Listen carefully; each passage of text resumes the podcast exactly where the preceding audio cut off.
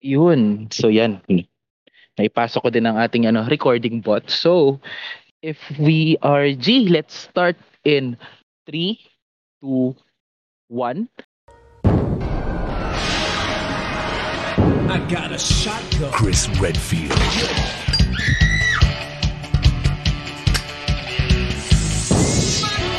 Jill Valentine.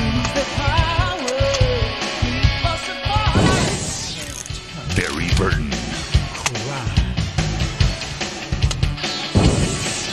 Rebecca Chambers. Albert Wesker.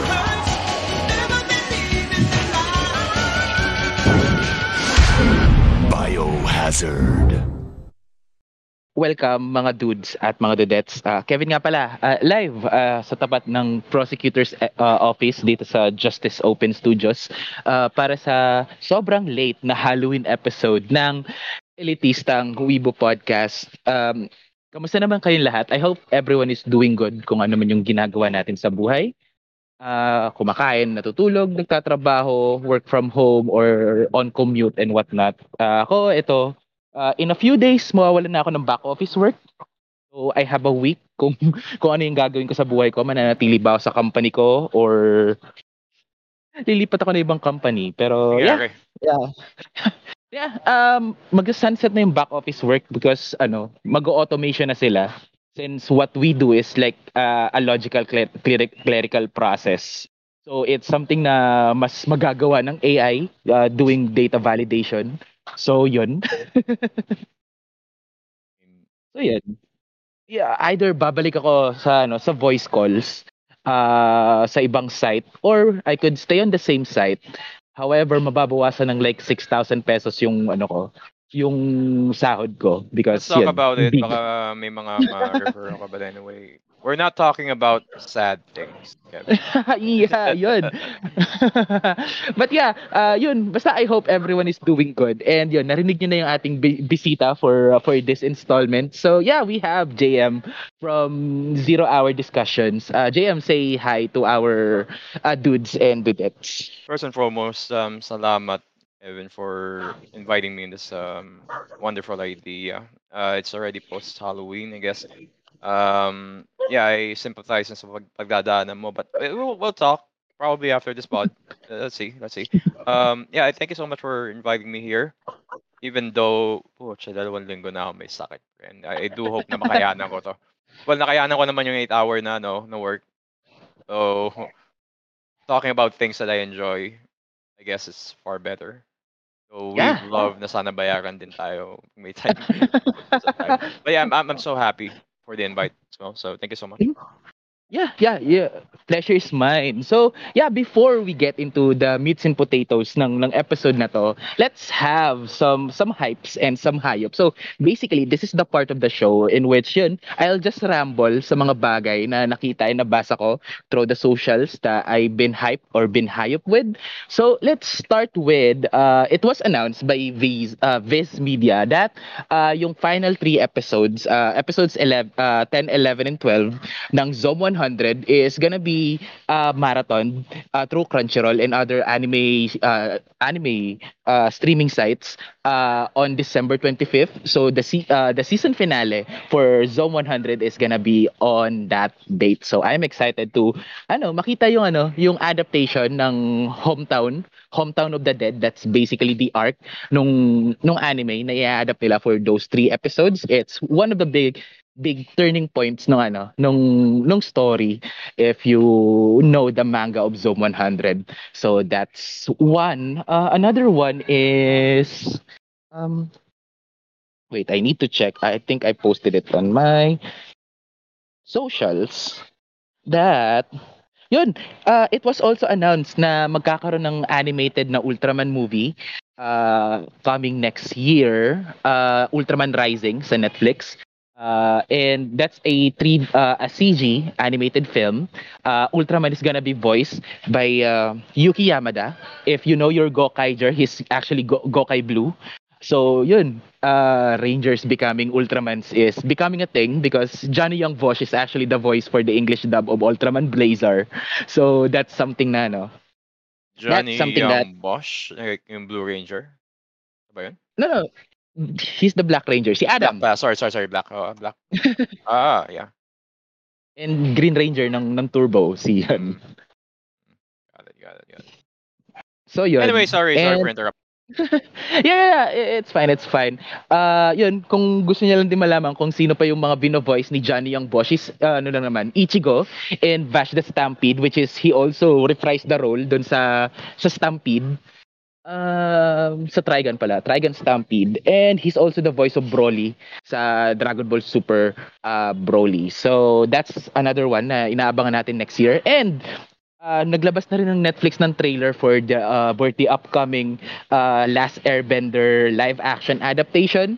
Hindi na siya katulad nung kay M. Night Shyamalan. Let's just hope na hindi siya tulad nung kay M. Night Shyamalan. so, but you know, uh, Pinoy Pride kasi I think they got like a, a Filipino-Canadian kid as Ang. Uh, yun, uh, the the water the water nation people are still white uh, ginawa nilang Koreans ang Fire Nation this time because we have like Daniel Day Kim as Fire Lord Ozai. So I want some honor, father. I want some honor. yun. And yun. Let's just hope na it's something good because Avatar The Last Airbender has been a really, really good series. Wag na natin pag-usapan yung Legend of Korra. Ay, Legend of... Tama. O ta, yung, yung sumunod. And May tanong uh, ako sa'yo. M. Night Mhm. How about yung M. Night Shyamalan na move? No, the the less the less said about that, the better. We, we don't talk about that here. Yung ba yun? Gan- Ganun klase. Oo. Oh, it doesn't exist. Uh, yun, kasama siya sa list ng mga live action adaptation na hindi nag-exist along with Dragon Ball Evolution and Speed Racer. Speed Racer. Ang sabagay, hindi ko napanood yung Speed Racer, but the visuals were okay. Pero I'm not sure about Yeah. the story. Sure The story, yun, yun nga. Yun, Ano, yun, yun, ano yun, yun? Isama mo na rin yung Death Note. Kung ano man yung ginawa nila sa Oh, Death Note na yun. no. It doesn't exist as well. Ah, but yeah. So, gusto mo pang magalit pa? May isa pa. It was also announced that there is gonna be an upcoming Legend of Zelda live action movie from Sony. Uh, the produce one of the producers is ano, Avi Arad, uh, one of the producers of the best superhero movie of all time, Morbius. It's Morbin time. And uh yun, the director is the one from the Maze Runner trilogy and the writer from uh, the Super Mario uh, animated movie. Eh, pinupush na nga nila na si ano eh, na si si Chris Pratt yung magiging Zelda. Di bagay. Sorry. Hindi nga bagay eh. Uh, I think meron din silang pinupush like Tom Holland, Timothy Chalamet, Maging, ano? Link pala, sorry Zelda. Yeah, yeah. Nadadamay na. It's okay. Yeah, the- all the names kasi 'di ba when it comes to Zelda, Zelda lagi naisip ng tao. Si Zelda to, si Zelda yan. No. No. You're, forgetting who Yeah. Zelda is. But yeah, okay. Yun, so yun, yun. Sa mga ganitong bagay na ano eh, na ibabalik ko na yata yung geek card ko. Hindi ko na alam, hindi ko na ma-distinct si Zelda at si Link. Yeah, okay. That's fine kasi dami mo ka naman pinapanood. I'm I'm gonna make give you a pass on that one. I mean, di, hindi ako yung part ng audience mo na ano pero for me that's okay kasi sa dami ng pinapanood ni Kevin, you have to give him excuse on this one. Kahit kami din naman, sobrang daming bullshit na napapanood namin, nakakalimutan na namin or nami-mix na namin. Anyway, Yeah, um, true, yeah. true.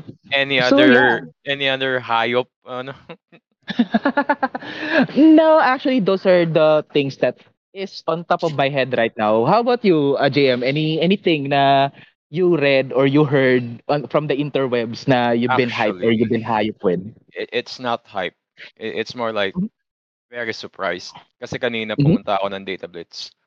And nagulat ako. My favorite Mario game of all time is getting a Switch port. Ooh. Sabi ko, yes. Pero natapos ko ito ng beses na eh. Um, hardcore Mhm. fans of the Mario um tawag dito, Mario franchise probably be um familiar with it, yung RPG game. That was a very Hmm. good game. And yeah, I think people- it's Square on ang gumawa. N64, right? Uh, Really? N64, oo. Square ang gumawa nun. Um, N64 siya nandun. Uh, also Super Nintendo kasi alam ko nalaro ko siya way back then. Tapos meron pa rin ako dito sa ano ko, sa PSP ko. I Mm. occasionally kapag wala akong magawa. In burnout ako maglaro ng Final Fantasy 12, uh, yung Zodiac Age, which I some, somehow enjoy pa rin. Doon ako naglalaro sa, sa Mario kasi simplicity sometimes gives you a lot more space with your mind hindi mo naiisipin na uh, ano pa gagawin ko dito. It's like may simpleng ano, para siyang lumang ano, turn-based na RPG talaga. Turn-based talaga siya. And nung Mm. tinitignan ko yung trailer niya kanina, hmm, i- it's kinda the same. Pero ang ganda niyan tignan. Updated. Mm. Ang ganda niya tignan talaga. As opposed sa mga ibang ginagawa nila ng remakes, uh, one remakes tapos sabay kailan lang ginawa. Ito, Mm. Yung parang alam mo long overdue games na dapat gawan ng ano, ng remakes. Silent Hill, to be precise yung una. Ayoko nila i-remake yung pangalawa. That's one of the things na naalala ko naman. Siguro hayop yun. Um, but when it comes to Mario RPG, I do hope na the, the newer set of people na hindi familiar, parang purists ng Final Fantasy, um, Mhm. you guys give this a try. Kasi it's enjoyable at most. It's not really life changing. It's not FF7 or 6 life changing. Pero when you come when you when you look at games kasi in in a sense of uh what is the main goal of the game? It's basically the same thing kapag nanonood kami. It's basically entertainment. So Yeah. it really achieves yung na-entertain ka at masaya ka, it's a hundred percent recommended and I recommend Super Mario RPG. If you get the the old one, and yun nga sinabi ni Kev sa 64 N64 or sa NES, yeah, it's good. Um, if you play it in PSP, better kasi pwede mo laruin kahit saan. If you get the upcoming one, I think next year pa yata siya ilalabas. Siguro yung Mm. nalalaban mo na lang yun, is it worth the money? But I, I would leave guys na parang decide on their own yung mga bibili kasi may mga reviews na lalabas yun. Ako for me it's it's ano, ba- based na nakita ko it's recommendable to buy it. Ako bibilin ko siya. And I think another thing na hayop siguro, ayun yung pinaka-hype ko eh. Wala akong makitang iba eh. I mean, ano ngayon? Um, tree lighting ceremony sa Cubao ngayon, na-miss ko. Pikon na Ay, pikon ako. that's, that's nice. N- napikon ako dahil hindi ko alam na ngayon. I, I didn't know because uh, I'm a big fan of that and also COD lagi akong pumupunta doon. But anyway, I'm here enjoying talking with Kevin. That's far better actually. Um, siguro yung hype is ano ba?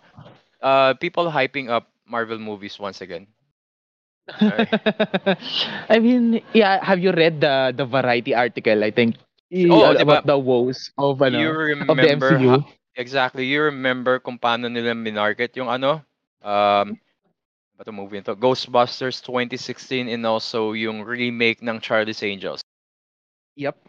Ganon na ganon ang ginagawa nila ngayon Oh. isisisi nila sa lala hindi una sabihin nila uh, bababa yung ano yung ticket sales natin because of quote unquote incels What does that have to do with people who don't like the movie? Paano pag yung babae ayaw doon? Incel na rin siya. So, ginagawa nila yung marketing again, blaming the low ticket sales. Kasi, eto, sasabihin ko yung totoo sa'yo.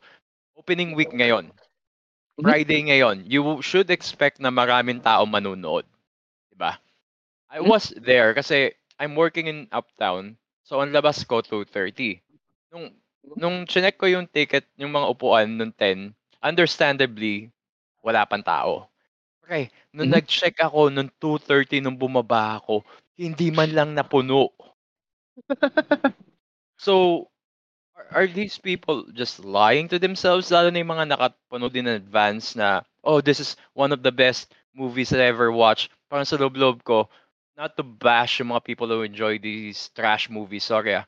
Uh, but ang ang dating kasi nito, this is the best Marvel movie after the best Endgame. Marvel movie, which was also the best after the best Marvel movie that came before it. Na parang each and every time ni Marvel na nalabas, laging the best. Can we just stop? Parang tigil na natin to. If, everything's the best, nothing is. Diba? You know this kasi tinitignan mo rin to obviously. Baka tinatawanan pa nga pag nakakita ka ng post na ganun eh. Diba? Gone are the days ng Blade, di ba? Yung Blade na sobrang, hindi nga, hon- honestly, yung Blade 1 and 2, hindi siya na market na maayos. Pero bakit ang ganda niya? Bakit ang ganda, ba? Ang ganda ng ano reception niya. Kasi yung product maganda. So, Yeah. yeah, that's my mini rant. Ayoko nang tagalan pa dahil ubos oras natin dito.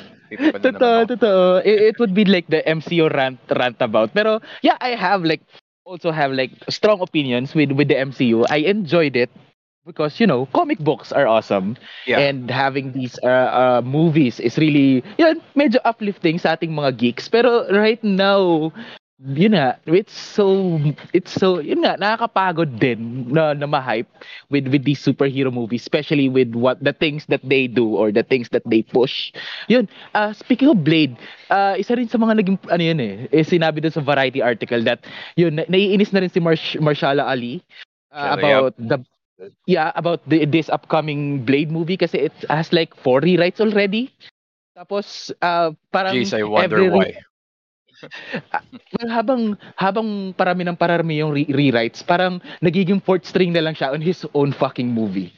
Alam mo, exactly kung ano nakalagay sa article na yon. Ginagawa nila, eto ah, people could judge me whether or not I hate women.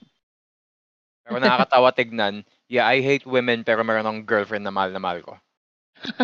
Okay, so, ang nakalagay doon sa mga articles na yon, if people would like to double check, ang nakalagay doon, sinabi ni Marshall, Mahershala Ali was, ginagawa na siyang backseat sa movie, and then pinupush nila yung mga bagong female characters to be uh, forerunning a Blade movie. Okay, so, where's the logic in that? I, I, I, anyone who'd like to debate me with this, I'm open with it. So punta kayo sa ano ko page ko, sendan niyo ako message. They definitely want to talk about something. Pero yun nga yung nakakapikon, di ba? Blade is one of those movies, yung una at may pangalawa. Um, the, the third, hindi ko masyado na-enjoy, but yeah, okay, it's it's still there. Um, yung una at pangalawa, if those movies didn't uh, succeed that the, the way they did, walang Marvel Phase 1, walang Iron Man, una. And kung kung hindi rin nag-succeed ang Iron Man, you won't have any Marvel movies right now or at least siguro phase 2 pa lang ngayon kung yun ang gagawin nila. So Yeah. they they should treat this um le- legend legends characters or yung I, I forgot kung anong tawag sa kanila. Um yung mga nauna talaga with respect. Kasi if they mess Blade up na sobrang dali nila ng template na yon you would imagine, 'di ba? You would imagine at this point, sino pa ba ang left na sirain nila? Actually, si Dr. Doom, balak nga nilang guluhin eh. So, Yeah. but if you do that with Doom, you have to prepare for a major backlash kasi kakaiba ang mga fans ni Dr. Doom. Totoo.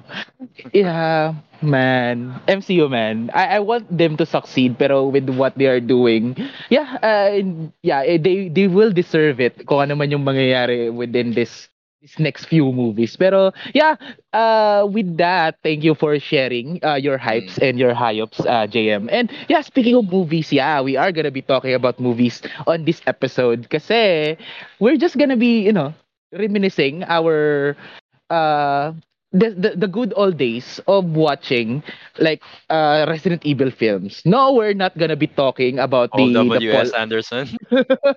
not the live action ones, even though uh, Mila uh, jo- Jovovich is, you know, you can say what you say about her, but she's like uh, yun, uh, an awesome actress in my book.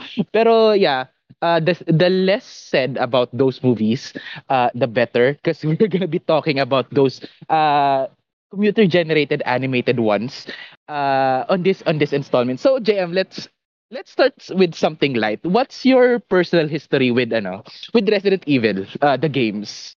Ano yung pinakauna mo? Okay, um, when it comes to this, shout out din kay, ano, kay, share ko na din, shout out kay, um, kay Jazz, the Game Mhm. Slug Show. And also kay Jay from, uh, formerly, kasi I don't think active na yung page siya ngayon. Um, but uh, Losing Streak Gaming people, part din ng group nila before. We, all we do talk about Resident Evil and Silent Hill. Um, this is funny kasi people find it weird kapag Mhm. sinabi kong I was introduced to RE before nung bata ako na sobrang takot ako. So what Oh, okay. happened here kind of comedy siguro pag iisipin mo na ngayon. It, it was around grade 5 or 6. No, no, no. Grade 4. or 5. Hmm. Um, yung best friend ko dinala ako sa bahay nila kasama ng kuya niya. Sabi niya, lalaro tayong laro. It's very good. Sabi ganun. I didn't know what to expect actually. Kala ko it's going to be Mario or something like that. Turn out, Mhm. inoff na ng ilaw. Tapos sabi sa akin, walang magpipikit na mata. Okay. And then it was Resident Evil 1. Oh, oh yeah. Natakot Oh, yeah. ako nung bata ako. It's not exactly dahil natakot ako kagad. It's more like, weird kasi ng RE before, if you remember, the, the cutscenes ng RE, the original cutscenes, even yung first two minutes niya, all of those are live action things. ah, that man. That Diba? one.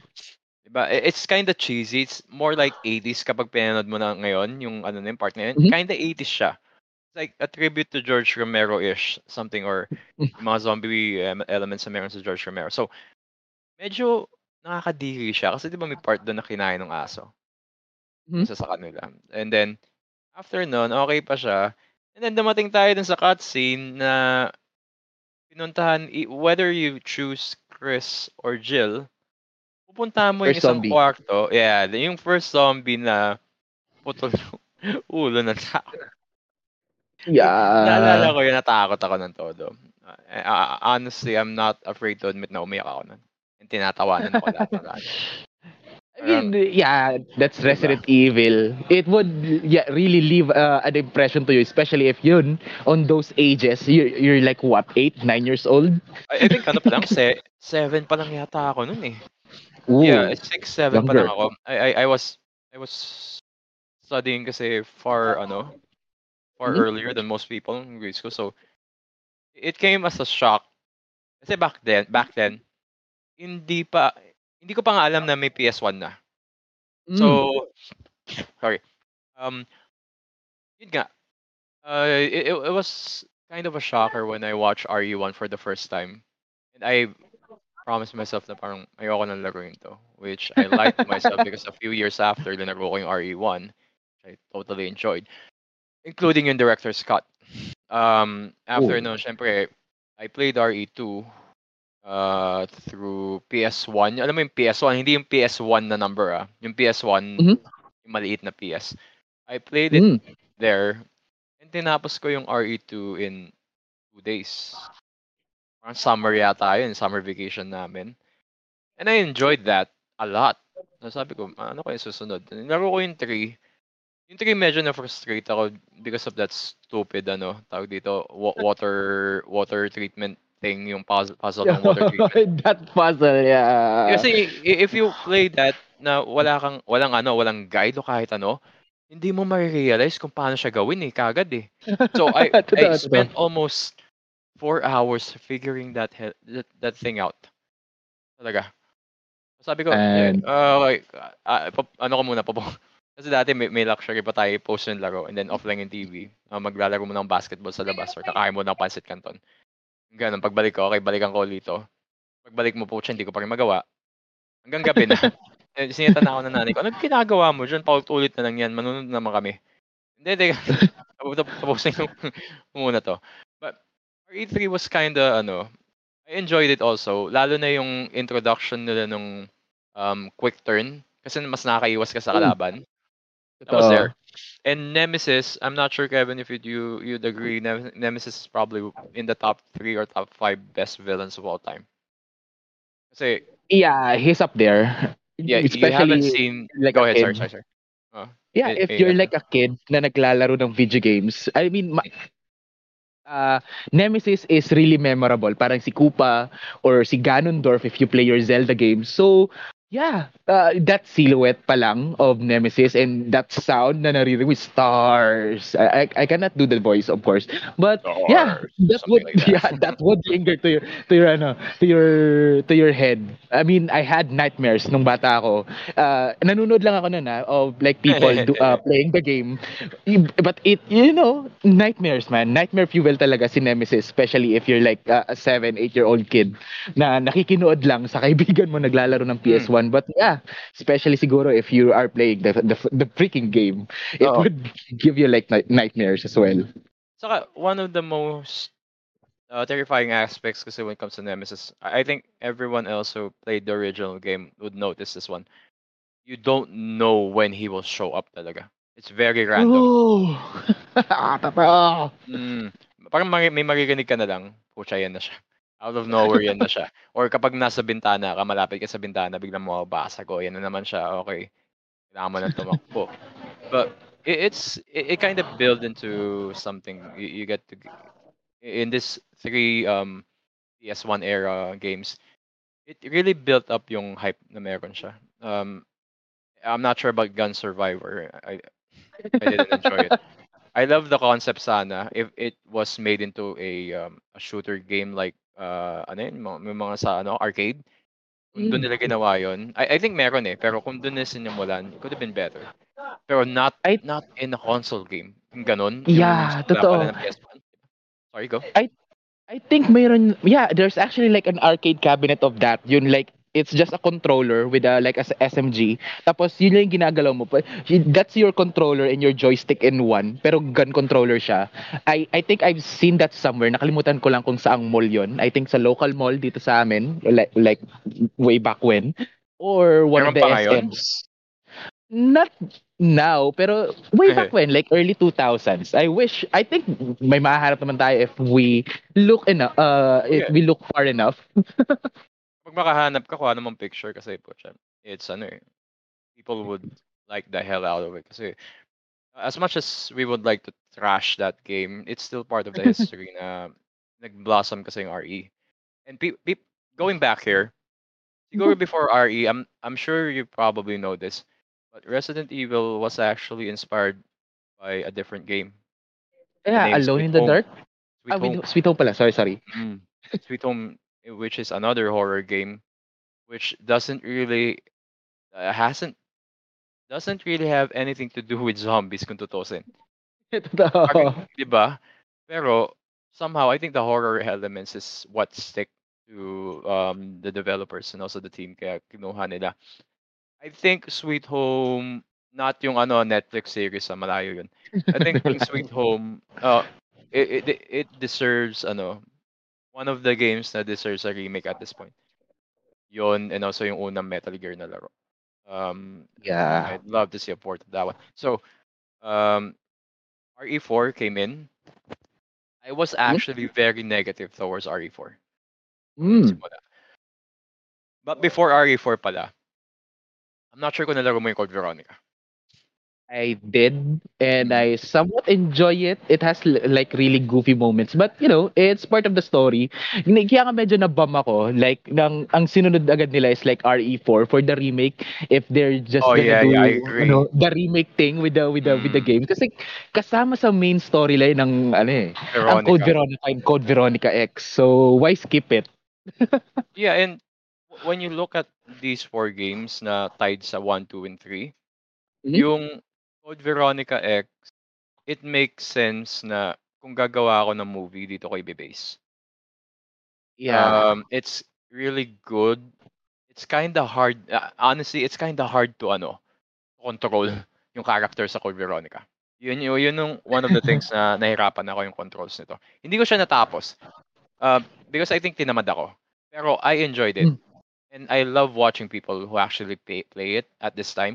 Kasi nabu, namumulat yung utak nila na even before RE4, there's there's a very underrated game katulad nito. And I say Yep. underrated kasi this didn't sell as well as RE4. But the storyline here is I'm not gonna give it an A. Siguro probably a B. Pero it held up pretty well.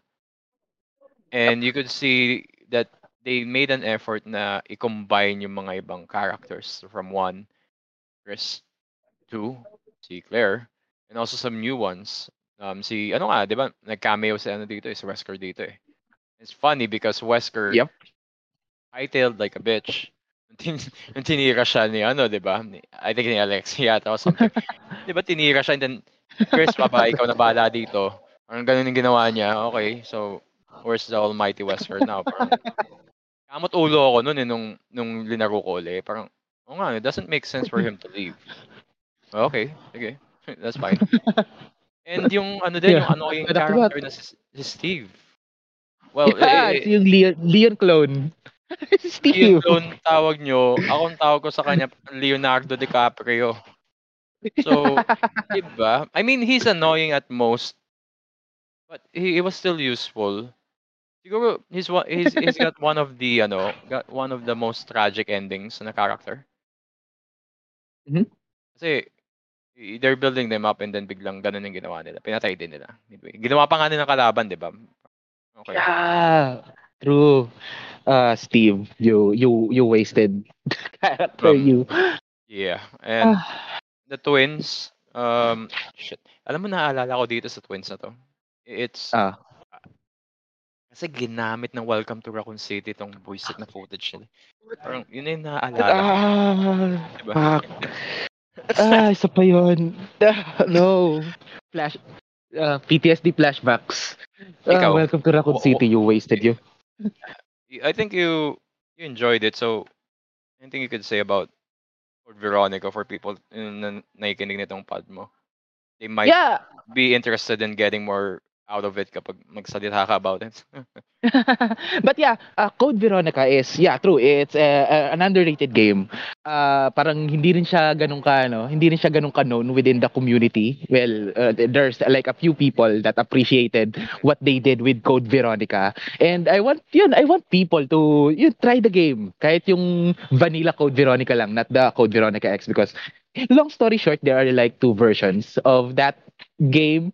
So But yeah, if you really want yung para lang ma-fill ma-fill fill in the blanks uh, for ano uh, for the things that happened between uh, Resident Evil 3 and 4, that's your Code Veronica X. And you know, uh, the first time na two characters from two separate games have have teamed up is ano i- which is something of a staple ng mga ng mga ng mga CG movies. With yun uh, which is yun yung actual topic natin with this ano with this ano. Pero for uh, medyo quick lang na uh, history with with my Resident Evil history uh, yun I already like seen the games being played by friends uh, kasi wala naman akong PS1 sila yung meron. So I I I watched them play uh, Resident Evil 1 1 to 3 uh, Gun Survivor and Director's Cut uh, ang pinakaunang Resident Evil na nalaro ko was actually Resident Evil 4 and I enjoyed the fuck out of that game Mm. yeah, Kasi, I, no, I enjoyed it's- it. Um, yeah, it's like ano eh, it's a perfect blend of action and the horror elements. Parang nag nahanap niya yung sweet middle spot between those those opposing genres ng ng action and the horror. It will it, the atmosphere uh, makes you feel tense. Uh, you you you're gonna be afraid uh, because of how it was executed, but you know you still being a badass uh, on that on that game. So parang yun, y- that's the sweet spot uh, for for the action and the horror ng Resident Evil in which Mm. hindi na siya na-replicate pagdating ng 5 and 6 because doon nag full on action game na ang Resident Evil by that Oh.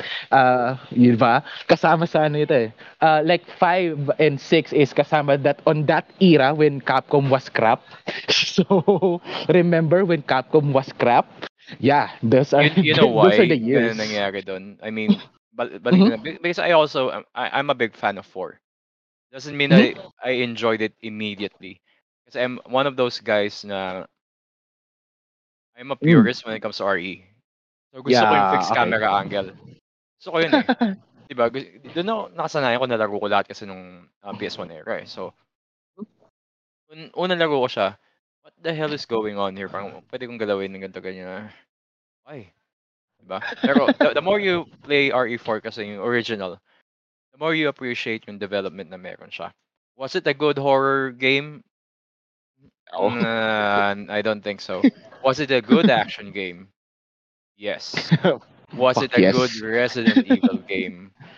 I would say 90 95% yes. Yung remaining 5% kasi medyo nawala yung ano niya, yung horror aspect niya which is kind of dumb pero I- yeah, tama ka. It, it was in a time na parang kasi 'di ba people who know RE the- whole RE4 thing, hindi dapat ito yung ano niya eh. Hindi dapat ito yung style ng laro niya. Yung style ng Yep. laro ng RE4, yung original, was either leaning more to a Devil May Cry type of game or a full on full on horror game which na available yata for download yun sa ano um J and I talked about this in length before. Kasi ang ine-expect namin, yung nakita namin yung demo ng RE4, yung totoong demo niya, nakakatakot siya. Nasa loob ka ng Oh. ano, nasa loob ka ng ah, mansion. And then may mga kalaban kang multo for some reason, I don't know why. Pero So, so Fatal Frame? a bit, a bit, a bit. Kasi I think nagkasabay yun, di ba? Yung 4 Mm. pati kay Fatal Frame at the time. But um, si Leon pa rin yung bida. I think they scrapped that entire thing kasi they they realized na what the hell are ghosts doing in Resident Evil? yeah, true. So, but but it's okay. Um, when it comes to singing content, when it comes to five and six, they were trying to be a lot more like ano Gears of War, for some reason. Yeah. More action. Uh, ah, dati ayoko sa five, pero nung dinaro ko siya, uh, yeah, it's okay, I guess. Yung six ang hindi ko nagustuhan talaga. I tried playing it again right now. Siguro Mhm. na-enjoy ko siya kasi kasama ko yung girlfriend ko. Naglalaro kami dalawa. Switch version. It was okay for the most part. Pero it's not a Resident Evil game na, alam mo yun, parang pagtayo mo, di ba pagtayo mo, Ah. oy, naalala ko pa rin siya. No, it's a, laruin ko lang to for mind this fun, fun and then wala na mangyayari.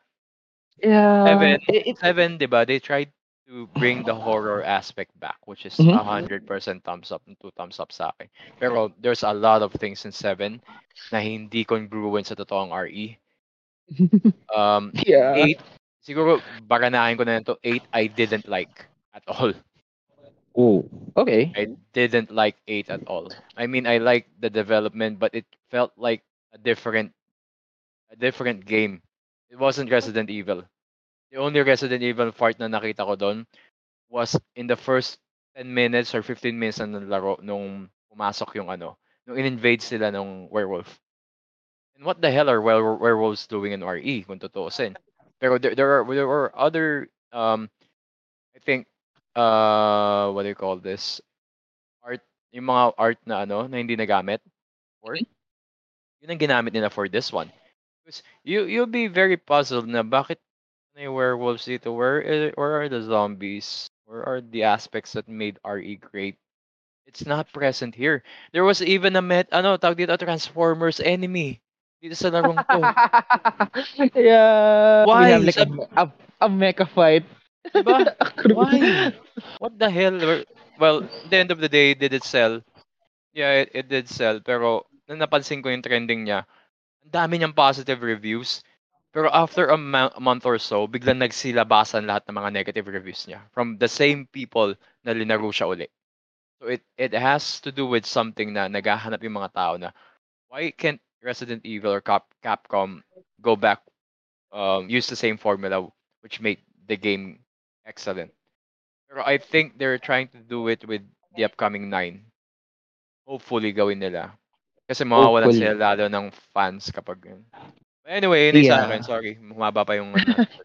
It's fine. It's fine. It's actually like a, a really fun conver- conversation with this, ano, with you know, uh, what's happening with with Resident Evil, which is uh, a franchise that we we both really enjoy. Kaya nga naging ep- magiging, ep- naging nagiging episode siya of some podcasts, especially the gaming ones. Kasi yun nga, eh, Resident Evil is a fascinating thing. Uh, looking at the ano, the behind the scenes, uh, looking at the gameplay, uh, paano siya nabago through the years. I- It's a, a, a really uh, fascinating case study of a game how it's being changed ng ng ng panahon and whatnot at kung Also- ano yung mga bagay na gusto natin, di ba? It, i-throw in ko lang din, hindi pa namin tinitouch ni Kevin yung mga yung mga sub games ah. Wala pa yung ano dito, yung Wala pa yung di ba? sub-games. Yung Umbrella Chronicles hindi pa namin pinag-usapan. And hindi pa namin pinag-usapan yung RE0. Hindi pa namin pinag-usapan in my opinion the best RE game of all time, yung RE1 remake. So Yeah. So, ayun. It's a deep, deep well. And also, people, if you go to YouTube, meron pa yung play na ginawa nila for RE. I'm not sure Yeah, if you watch a- it. There's a stage play, yes. Oh, di ba? I mean, Ace Attorney got one, so Oh, yeah. Pero it's fun. It's fun watching it na parang yung mga tao, at least they get into it, di ba? More than acting na meron sa Hollywood. At least dito nakita mo. They're putting their work into it. But yeah, RE is good. RE is good. So yeah, sorry. It's good. it's fine, it's fine. So, yun nga, ah, yun, mapunta na tayo sa sa talagang meats Ah. ng ng episode na to. So, yun, ah, through the years, kasi yun nga, we have like ah, adaptations of Resident Evil, hindi lang sa games. So, nagkaroon siya ng novels. Have you read have you read the, the novels nung Resident Evil? Honestly, hindi. I read the comics. So, Mm. Jay from um, Losing Streak Gaming, alam niya lahat ng mga to. Pero pagdating sa comics, at least kaming dalawa, naintindihan namin. So, may episode kam- ako before ng RE, na kaming dalawa lang nakakaintindi ng pinag-uusapan namin. Kasi yung comics, parang, well, I've read the comics and listened to it mo- for the most part. Pero yung novels, I'm trying to look for um, a, a page siguro kung mag-upload sila ng, ano, ng audio, book of that Mm. just to listen to it kasi I I think may mga interesting parts siya lalo na yung development ng T-virus and how they started the the whole entire thing. Yun yung gusto kong pakinggan. So, yeah, I'll definitely di- dive into it in the future. Mm, I see, I see. Actually, there's a podcast uh, called Pixel uh, Pixel Lit. Uh, P I X E L uh, L I T. So they actually yung yung content nila is like yung uh, like adaptations or novelizations ng video games. Ang first nilang in feature is like yung first uh, Resident Evil novel. Nung one year anniversary nila is the second book. Tapos like a few weeks ago, uh, they had the third book uh, featured on that show. Eh, It's a fun a fun discussion. Uh, tapos they had like an episode in which they emailed the ano, the, the author o- of the books. Uh, kasi ay ayaw magpa-interview nung nung author. So, yun, sinabi na lang niya yung host na, yeah, you can email me the questions and I'll answer them for you. Tapos yun, it's also another fun episode as well. So, yun, if you had that time to, to listen to another podcast that's Pixelit, Man, uh, sabihin ko yung totoo sa'yo, I've been listening to the nine-hour thing, so it's not going to be out of the norm. So, yeah, I at least on my end, hanapin ko to. Yeah, thanks for the recommendations. Really worth it. You're welcome, you're welcome. So, yun nga, other from yun novelizations, we have like comic books. Yun, they dabbled into movies. Yun, uh, we you already know there are like live action movies na ginawa. Most of them not good. or all de, yeah, all of them not good. All of them. Yeah. Um, siguro debatable for me yung pinakaunang RE movie. It's not uh, leaning mostly to ano. Kasi at, at this point in time, sorry, one second, bigla ako na yung yung ano kasi um what ano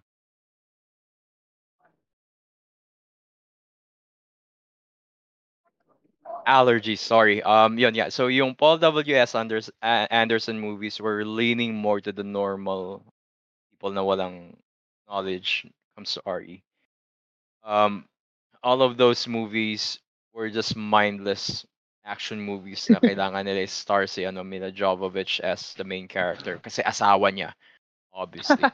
Um pero I find Mhm. some sort of enjoyment when watching the first one. Kasi that's probably the most quote unquote faithful back then when it comes to the adaptations so you have the zombies I you, you have the um, stars uh, people you don't Yeah, have I think- yun lang talaga you don't have RPD yeah.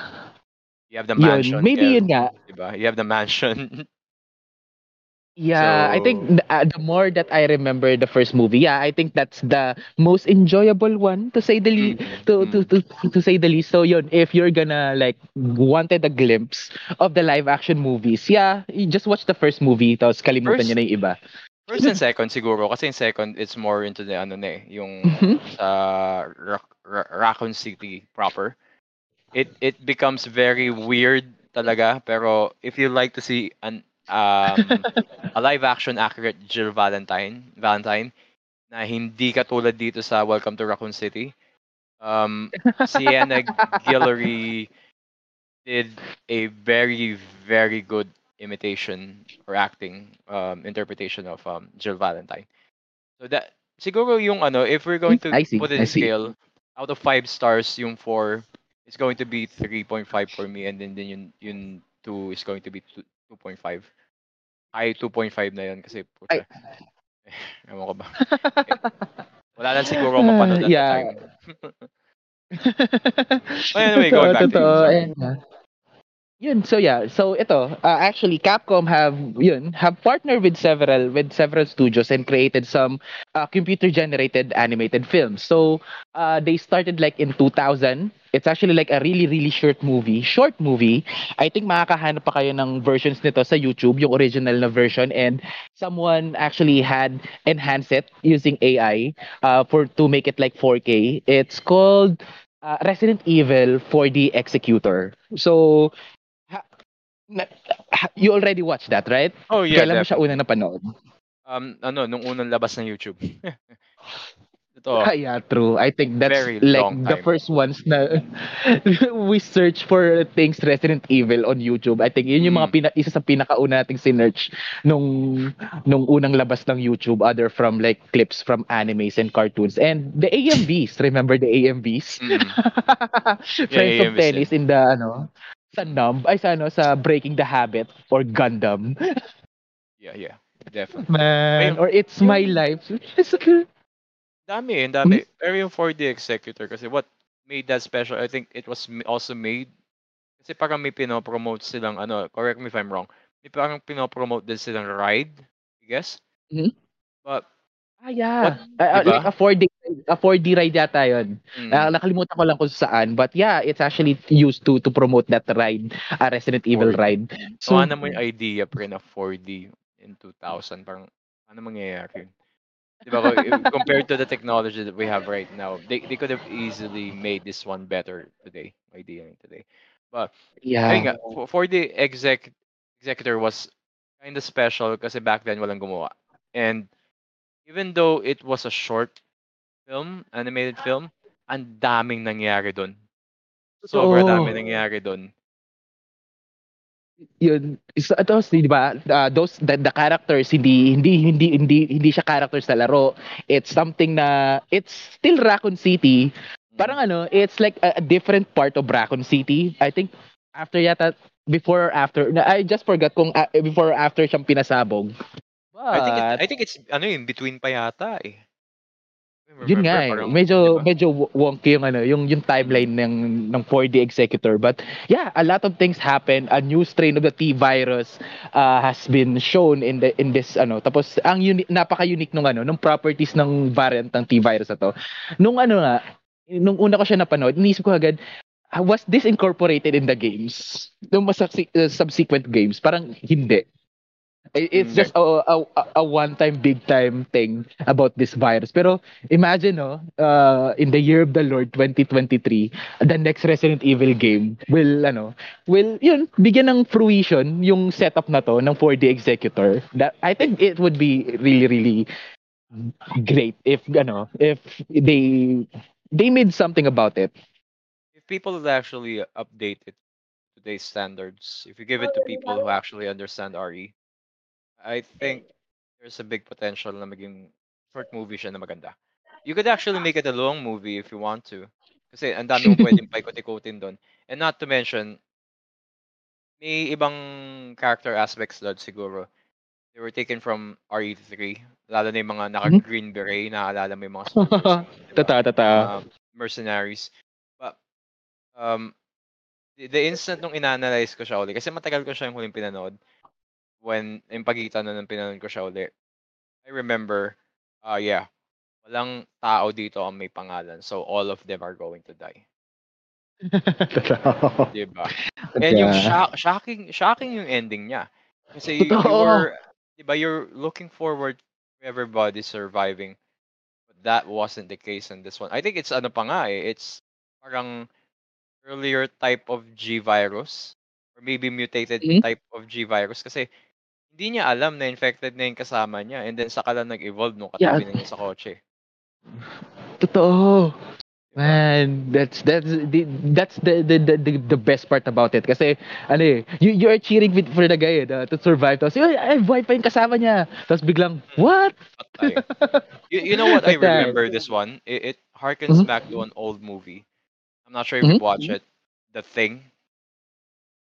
Yeah oh it, it has reeks of the thing uh, with Diba? it especially ano, yung concept yung concept nung nung nung Monster. mutation ng ano ng monster Mm. and how it assimilates ka- kada species na na nai-infect niya wow Th- th- this, this is this is wild and this is yun again it's like at wala pang 20 minutes yung movie and Yeah, all of those 15. things have been ano that's the thing, 'di ba? Um Mm. which is something na ano nakaka-miss uh with with presentations back then and right now kasi with this in ganitong concept easily someone could could do it with like uh, uh with the technology right now pwede nilang i-stretch to to like uh, an hour movie pero hindi siya maganda because you know parang uh yun parang they just Budget gonna throw out diba? and yun budget constraints and the things na ano but for 20 minutes this really good yun na it's early CG my god And, and It's I'm like going to tell you the 2000, truth. Yeah, and I'm going to tell you the truth. Between this and RE4, mas horror pa to sa RE4 kung tutuusin. totoo totoo man for the executor man so yun if hindi nyo pa napapansin with our enthusiasm uh yun scour nyo lang yung internet actually sa YouTube there are so many versions of uh of for the and executor even na nandun Yun. People reacting to it, minsan nakakatawa din panoorin. yeah totoo. Okay. Par- Parang first time watching for the executor, stuff like that. Okay, so ano makikita ko dito? And matatawa ka na sa reaction nila kasi most of the things that we're talking about this um, this short film, we're not hyping it up. It really happened. So mar- marami siyang plot twist. Marami siyang plot twist. Marami din siyang surprising elements na out of nowhere na makikita mo na na mangyayari. We've already spoiled the ending pero hindi nyo alam kung ano talaga nangyayari sa ending na yan. Uh, yeah, Totoo. go and watch it. Kevin approved of it. I approve of it. So go ahead and watch it. Yun. So, yun. Uh, the second one na ano, I thi- I- actually parang kailan ko lang nalaman na nagkaroon ng ng ganito is Resident Evil 4 uh, Incubate. It's actually like uh, a storybook DVD. Uh, th- it's just compiled uh, the cutscenes uh, cutscenes from Resident Evil 4 along with Mm, separate yeah. ways yung yung extra niya and uh, I think uh, an extra an extra uh, video. Actually it's parang motion comic siya. Nung uh, a, a POV character Ricardo ata yung pangalan nun it's actually one of the villagers. Uh, parang chronicling yung normal life uh, sa village before it was taken over uh, by the ano the Las Plagas. So yun. If you uh, actually yun uh, several versions of it uh, are still on YouTube um yeah if you just wanted to see if yun, parang tinatamad na kayo maglaro and just wanted to see what's the difference between the remake and Resident Evil 4 uh, RE4 Incubate is like uh, a good alternative. Uh, it's like an hour and 20 minutes and yun. It's just will give you like uh, a glimpse of what the difference are kung ano yung ginawa sa 4 original 4 and the 4 remake. How about you? Nap- napanood mo itong ano Incubate? Honestly, hindi ko napanood yung Incubate. Pero I tried looking into it earlier today. Sabi ko, this is just RE4. So basically, kung ano Yeah. nakikita ko siya, alam ko na siya. Ang hindi ko alam in last parts of it na yung one of the, um, or sorry, how they chronicled what happened before the incident. I think that's very interesting to see development of the village before the entire outbreak happened. So, at least on my end, curiosity's sake, papanoorin ko siya. I, I'm, I'm a fan of RE4 and I'm a fan of classic Ada Wong. Compared Ah, of to the Ada course. Wong na meron ngayon, I'm not knocking on it, pero she's people. Kung hindi nyo pa nalalaro yung original RE4, laruin nyo and you'll get why. It's not because nakadress siya, which it really makes her a hundred more times attractive and sexy. Pero I think yung voice voice actress din eh. It makes a whole different world talaga of comparison kasi ang ganda ng voice actors dito sa original RE4. And when I played RE2, what the hell is this? Sabi ko, "Ah, this is not the Ada Wong. na- What? I mean, visually, yeah, it's okay, it's great. Art-wise, it's, yeah, it's, it's pretty. Pero pag nagsalita na, mm, you, you tried to make this a lot more Asian than what she really was meant to be, which is an Asian American spy. Um, mm, okay, sige. Honestly, hindi ko pa nalalaro yung RE4 remake. and Mhm. I don't think I have plans on playing it kasi nalaro ko na yung original. But let's see. I mean, when it comes to Incubate though, uh, Kevin is 100% correct. Wala kayong oras na gawin yung RE4. Panoorin nyo na lang tong cutscenes nito because it will make total sense naman if you follow it. I think they made it chronologically also, which is 100% helpful. And knowing the backstory of oh, what the what life was before the outbreak really does help. So, yeah, I, I'm going to watch it at some point, probably tonight. week. So I see, I see. Hmm. So yeah, so after that, yun, that was like 2004, 2005. The next uh CG CG movie was like 2008, 2007. generation. The Generation, and it shows us the return of our beloved duo from Resident Evil 2, uh, Claire and Leon. So, Mm. what do you, what do you feel about the movie? Uh, have you enjoyed it? What do uh, I you feel about it- this? Yeah. Ayokong pumunta sa ranking system kagad. Pero out of all the movies, this is the best one. Okay. be honest with you, for me, this is the best one. Um, kasi this is being made at a time na hindi mo ine-expect na sobrang ganda ng visuals niya. So that was a plus. Maganda yung visuals nito for its time. People can deny it. Panoorin nyo ulit, given to fact na it's around 2006. Maganda siya. Um, returning characters after RE4, at least for the most part, you're wondering, and also called Veronica, you're wondering, magkikita pa kaya si Leon sa si Claire ulit after RE2? And, sorry, um, wishes fulfilled kasi nakikita mo dito. Um, Claire was actually part of, um, I think, humanitarian team ulit. Some Mhm. sort. Um, di ko na masyadong, medyo hazy na at this point kasi hindi ko siya napanood in about two years. Pero she was part of the team, um, I think countering yung whole um, umbrella um, corporation. Kasi parang, this is just few years after that incident eh. So, like, nasa airport siya. Ito na yung opening scene. So, spoil ko na. Nasa airport siya and then may kausap siya doon. All of a sudden, bigla na lang merong gumigewang-gewang. And then bigla nangagat ng tao. So, Claire was like, okay, shut this entire thing down. Which Here. normally, alam na niya kung anong gagawin talaga. And, yun nga, ginawa niya yun. And then, biglang puma, uh, who, who came in. So, of course, our beloved RE2 character, uh, Leon Kennedy. Pero pumasok siya not as a police police officer anymore. It's it's like more of a FBI yata siya or CIA. I think I Mhm. could remember parang employed siya by the US government because of his intensive um, encounter. Funny enough, kung titignan mo yung ano, encounters niya with this virus was just solely in Ra- Raccoon City and I think it's just overnight. 'Di ba yung timeline niya overnight? Yep. And then intensive na kagad yung ano experience niya. So, yun nga, it was fun seeing this. The action scenes here were great. Talagang they they Yep. give into an element na they were they knew what what made- doing. exactly. And not only that, they knew what it made it fun for the fans to enjoy. Even yung yung whole thing na yung mga soldiers, they were so cocky kasi kala nila papasok lang sila magre-rescue and then be done with it like John Wayne riding to the sunset. They didn't know na kapag nakagat ka, you're automatically sentenced to die or you're going to mutate to a zombie, something like that. So, ayun, um, Leon was kinda thrown under the rug by these guys and then they they realized that was a horrible mistake ng ginawa nila. They should have trusted Leon the onset and they it could have saved a lot more lives.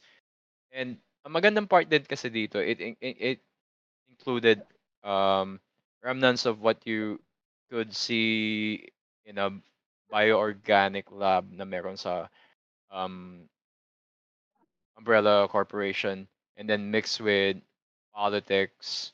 People wanted to use that virus as a weapon and also para pagkakitaan ng big pharma. All of those things are put into one. And then sinama mo pa yung fan favorite character ng Leon Kennedy and also another fan favorite character for the most part si, si Claire. Their meeting also makes sense. Um, their acting was very good.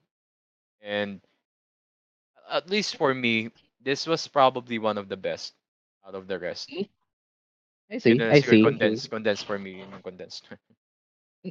With uh, with the generation naman kasi, I think to all the ano, uh, the CG movies or the long ones na na ginawa nila, I think the generation is the most grounded out of all of them. Oh, yeah, it's close to the reality. Parang nakakatawa isipin na we're talking about Resident Evil here.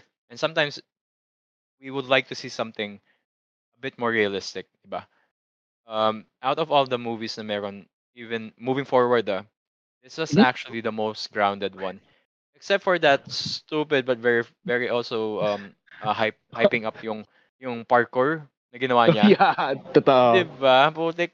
I mean, I find it very silly, pero lagi ko siya pinapanood kasi, yeah, I see this guy, parang, ang galing. And paano niya linigtas yung, yung babae? Parang ginakap lang niya, and then nahulog yung ano, yung, yung other, wow, this is fun. I want to rewatch the movie again, to be honest with you. Kasi, ang daming aspects doon na, when you rewatch it again, you, you, you get to appreciate back then how much care Capcom actually had for the franchise. And ngayon, it's more like fan baiting. But we're going to get to that siguro later. Going back to this movie, Yeah. highly recommended, at least on my end. Very highly recommended. Yeah, totoo. Yeah, yun, as I said, ito nga, uh, out of all of them, actually the succeeding ones will just throw logic out of the the shitter and whatnot. So if you wanted like a a really grounded, uh, if you just want to get a feel of uh, of Resident Evil, uh, even if uh, on the games, uh, kung parang yan, if you wanted like have a feel kung ano yung Resident Evil experience and tinatamad ka talaga maglaro, I think the generation is like a, a good thing to to watch uh, if you just wanted to have that ano have that feeling or the ambience of playing a The Resident Evil game. The Yep, experience, the yeah. experience. So yun. So after that, uh, a few years after, naglabas ulit sila ng isa pang movie and it's The Generation. Uh, this time si Leon na lang yung nandun and uh, Ada of course. Kaso hindi Mm. it's one of the twists of that movie pero The, The Generation is one of those movies na i- it's fun pero if you you ano if you wanted to be a, a dick about it puta ang dami ang dami niyang ang dami niyang inconsistencies ang dami niyang plot holes and what but you know it's still a Yeah. fun movie The mere How fact na you? may sinama silang isang country involved with it makes no sense at all, di ba? Parang. I, I, I would celebrate the fact that oh, lumaki na yung ano, lumaki na yung reach ng Neo Umbrella, whatever. Pero they included one country here. A bunch of freedom fighters are using BOWs. Reason I, I I can't explain it. Um, and then you throw in Leon na halos wala siyang idea kung ano nangyayari, di ba? Di ba? Pinasok siya Oo. doon na wala siyang idea kung ano talaga nangyayari. Sinabi lang may infection and then there's fighting happening. Uh, there are BOWs, that's all you need to do. No. Um, okay. okay. Yeah. Di ba parang ang nangyari dito, expendable siya. But it, it, it has a, it has its um shining moments, to be honest with you. There, Of course, there are of course eh, that a one lot. Ada sa- scene uh, ah talking about one kasi the um the kung paano sila nag-meet ng prime minister. yes Honestly, ang tingin ko man doon, that scene honestly, ang tingin ko doon, they just made the prime minister better just to make sure na she was capable of running the country. Diba? Kasi Yeah. But who could man, actually do that to Ada?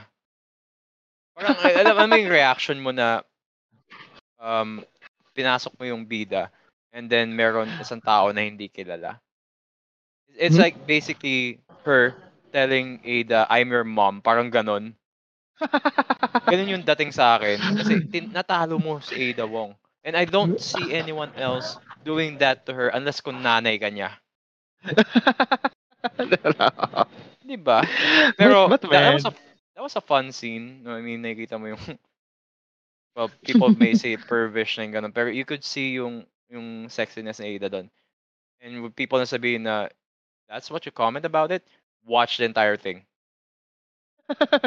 Ang dami mga zoom in doon sa puwet, sorry ah, sa puwet and then sa sa frontal area. Parang sometimes unnecessary. Pero when you look Yeah. at the ano, you, when you look at the Uh, I think Krav Maga pa nga yung ginamit nila eh. Um, yung Yep. action scene niya, it was, this is one thing na hindi mo matatanggal dito sa, sa ano na to, sa franchise when it comes to the um the animated animated ones. It was well choreographed. Talaga. It's a Ah. hundred percent well choreographed. Another And- intense. Mhm. Sige, sige, go, go, come on. Sorry. I- It's fine. But yeah, actually, yun, that one Ada scene, uh, yun lang. Yun, yun, yun gusto ko talagang sabihin doon because, you know, it's it's uh, well choreographed. Uh, you'll see the features on why Ada is awesome. And yun, the, the Prime Minister as well. Even though na, yun nga, uh, it makes no sense. But yeah, uh, another one is, yung favorite ko is yung ano, yung isa pang character, yung nakakontrol ng liquors. Yeah, That's I also was like about to mention wo- that. I was about to mention that. What what what, what what's your thoughts in old liquor man? Kasi 'di ba yun yung una eh. Matanda eh. Ha- Why? Parang sa akin, Yun, yun Why? nga, why? Pero, but it's awesome. So, I, Yeah, it nag-turn is. off na lang ako. Na, nag-turn off na lang ako. Tayo na, wag, wag, eh, ayoko na ang, ang lapatan ng logic to. Bukang hindi, naman yun yung, ano eh, parang they just made this movie to, yun, para matandaan nyo na, you know, it's Resident Evil, Leon is awesome, here's liquor. hey, here's some, here's the liquor. Uh, here, there's someone controlling. It makes no sense, but yeah, watch it. It's awesome. so so tell me kasi parang no one has ever controlled liquors before. Um ha- I'm I'm trying to go back dun sa mga alam mo yun, yung archives ng RE. This was just made for the film. Diba? Yep. It was just made for the film. And why does it wh- whose decision was it to place it in an old man to begin with? Yung una. Yeah, but, Like, you know, para ano, I don't know, para alam mo yung Ayoko, ano din? ay, anong, anong lapatan Alam mo yung to? nakakapikon din dito, liquors are bad things and now you're trying to humanize them.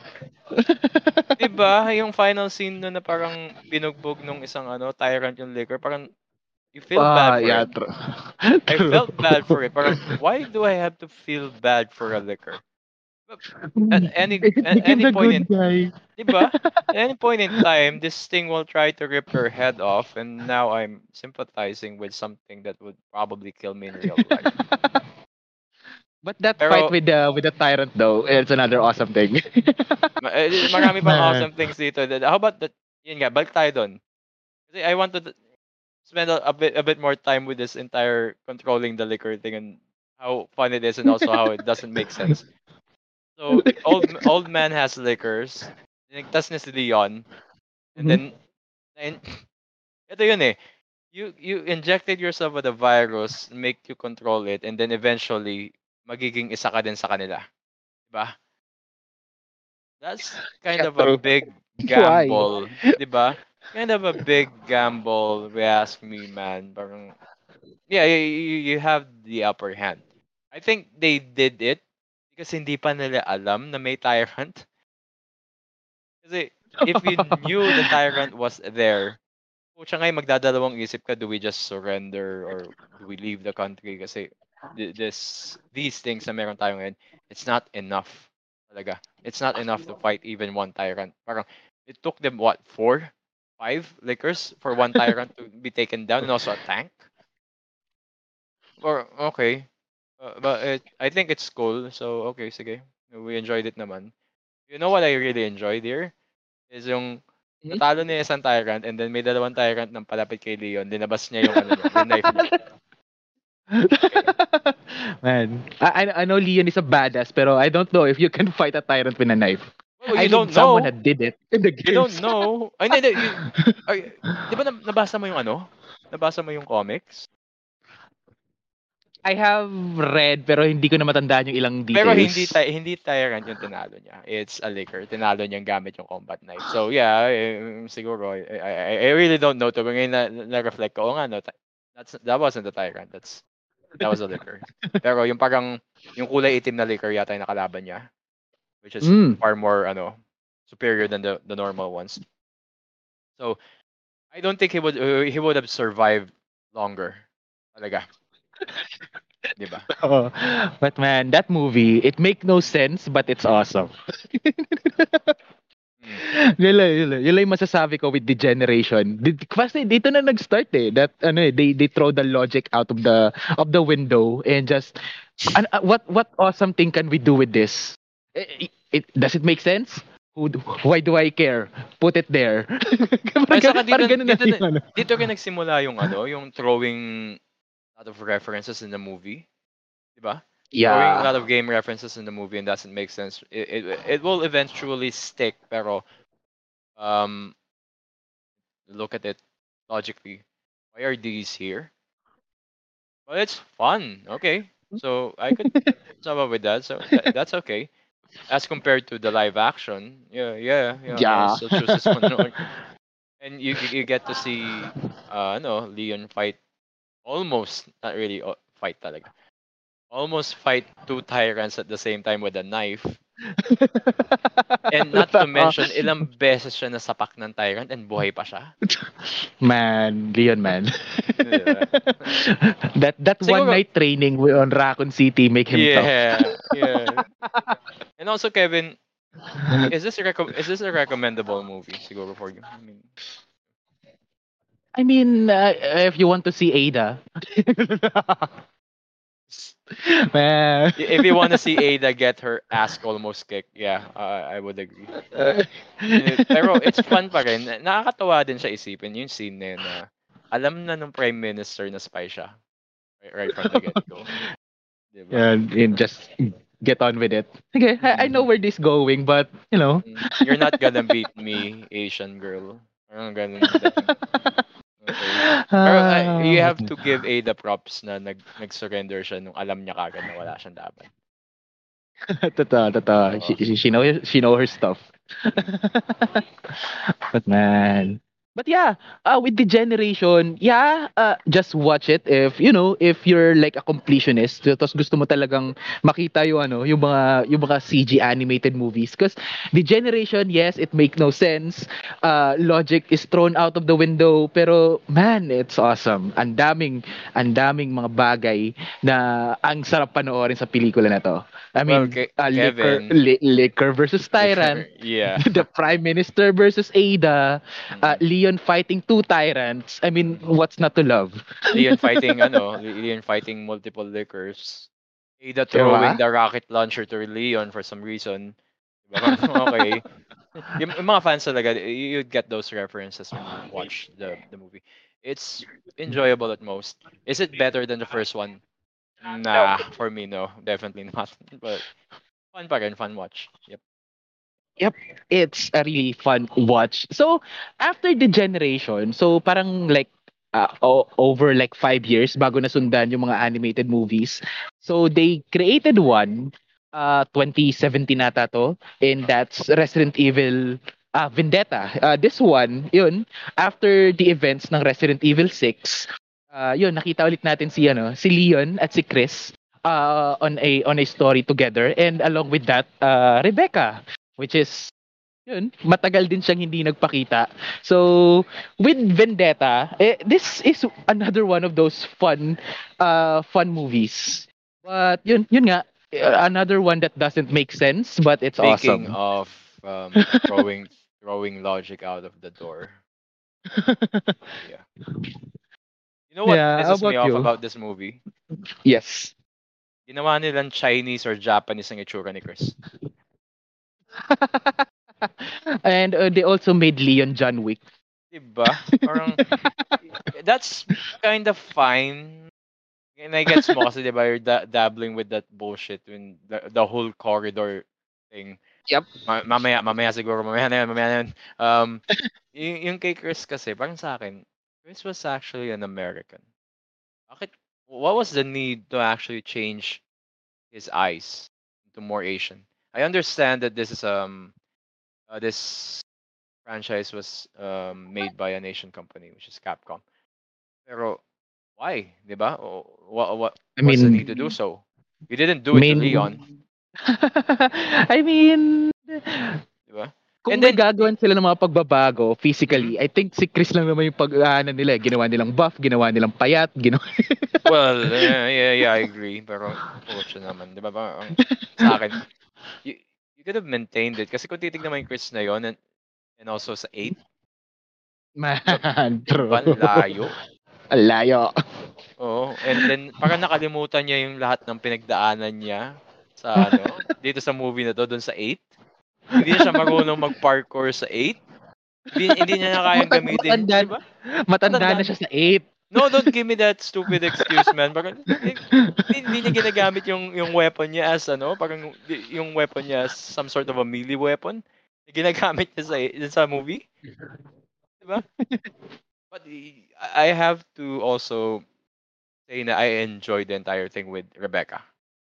Yung Yup. whole build-up ng virus thing. na- Which also makes no sense. um, yung, pero yung the way how they handled that character, yung doctor na siya, and then kinda immune siya with the virus, kinda not.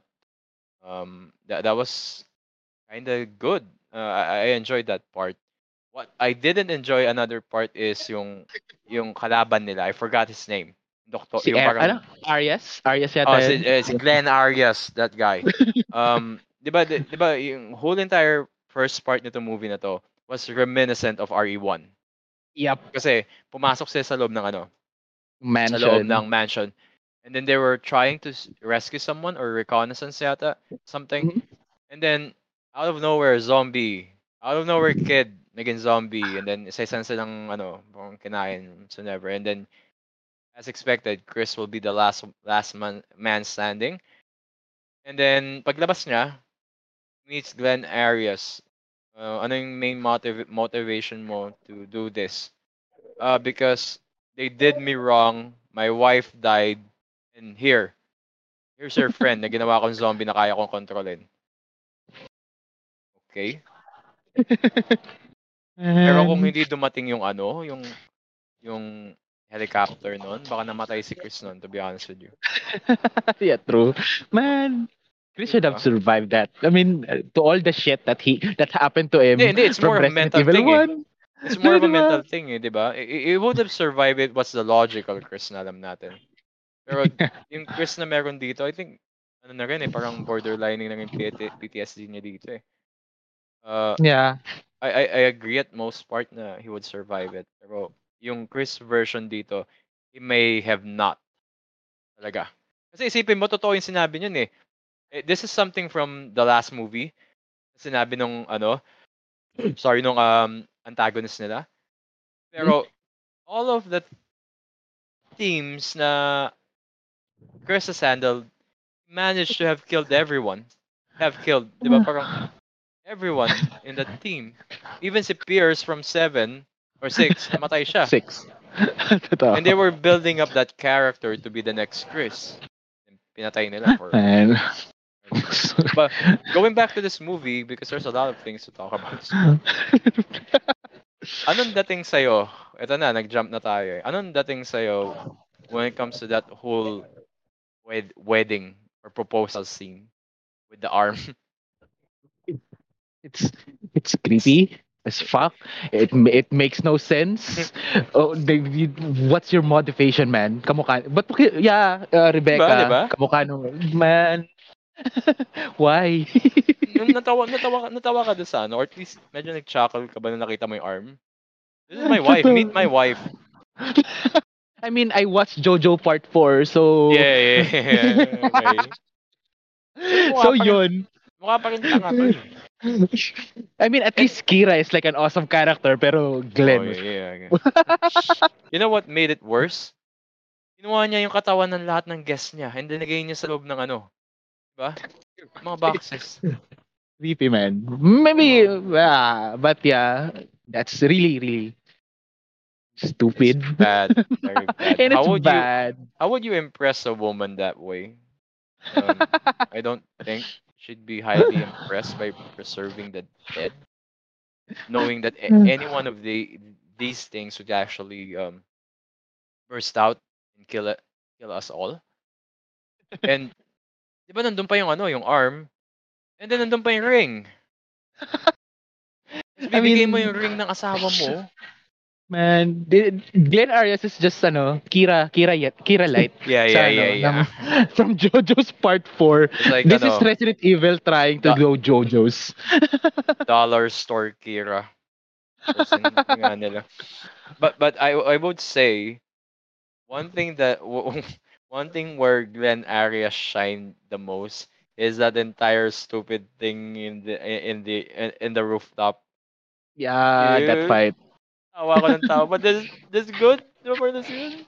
Fun. I mean, if I have to say something positive about this movie, the Mm. action is lit. The action Yeah, yeah, yeah, is yeah. lit. That, that, it, it it goes way beyond that. When it comes to all, of, sinabi ko to before. When it comes to all of the CGI movies, all of their choreographies were well made. Yun yung maganda talaga. Uh, what what can you say about the ano? Yeah, um, the dogs running 100 miles an hour. It makes no sense. Talaga. Tangina talaga. And Leon shooting that that sign from like ano 100 Oh, yeah, yards yeah, yeah. with a fucking handgun Mm, no, what with no scope. with no scope.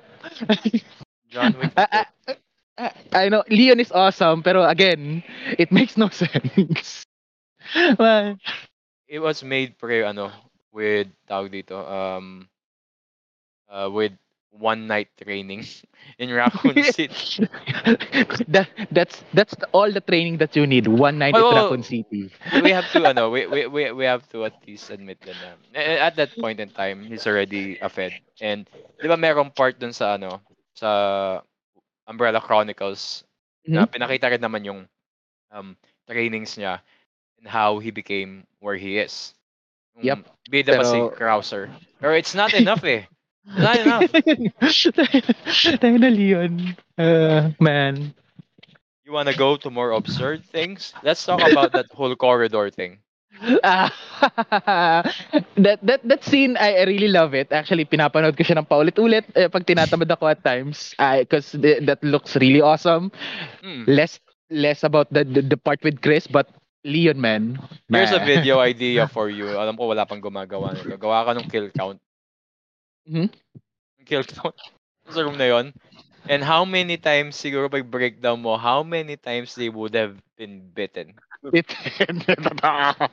Diba man, may but, part pa ano, doon, tinake down niya yung, ewan ko, si Chris yata to, or si... si Chris yun, Oh, like, tinake down niya yung yung, scoop, ano, scoop Oh, slam. hindi, hindi, hindi lang din yon. Tinake down niya. And then, face to face siya. Parang shoulder to face siya dun sa zombie. Na direnag pa niya. Parang dapat nakagat ka na niya na.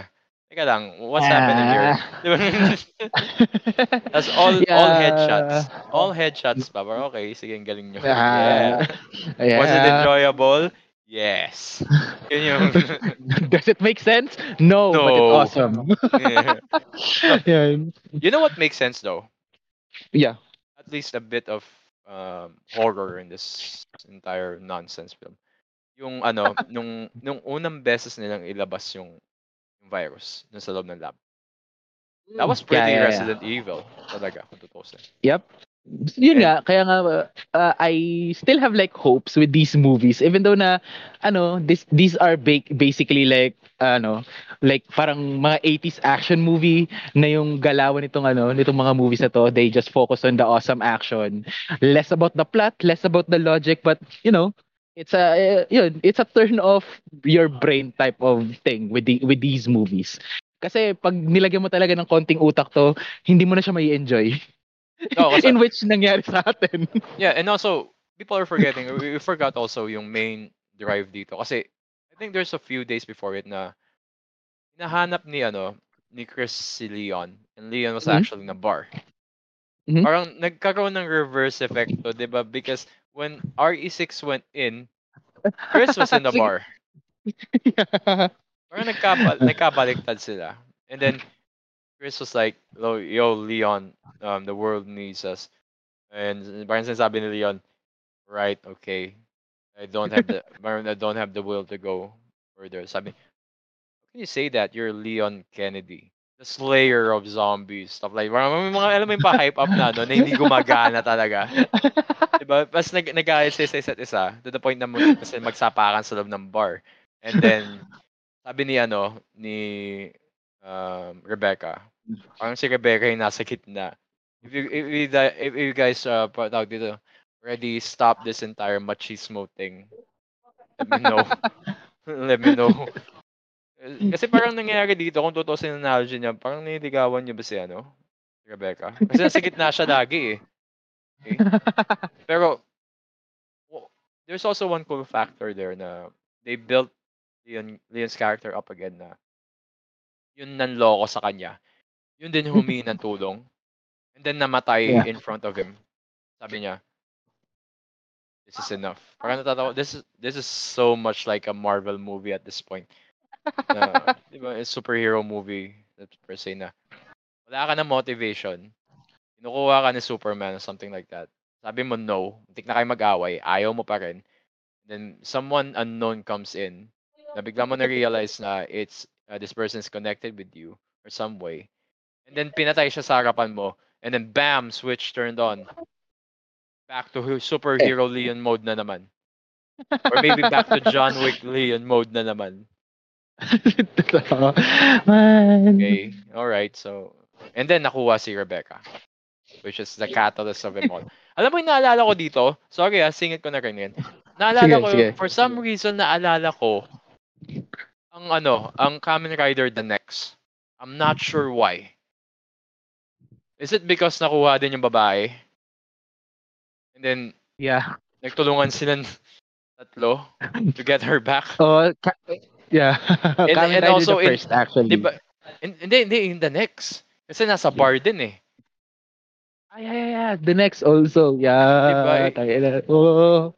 Yun ang naalala ko. For some reason, nung pinapanood ko to, why am I remembering the next in this movie? Maybe it's because of the bar thing. But yeah, yeah. uh, it's kind of a slog, kind of cheesy. But sabi nga ni, ni ano kanina, kaya doesn't make sense, but it's enjoyable as hell. Yeah. Approve. Approve.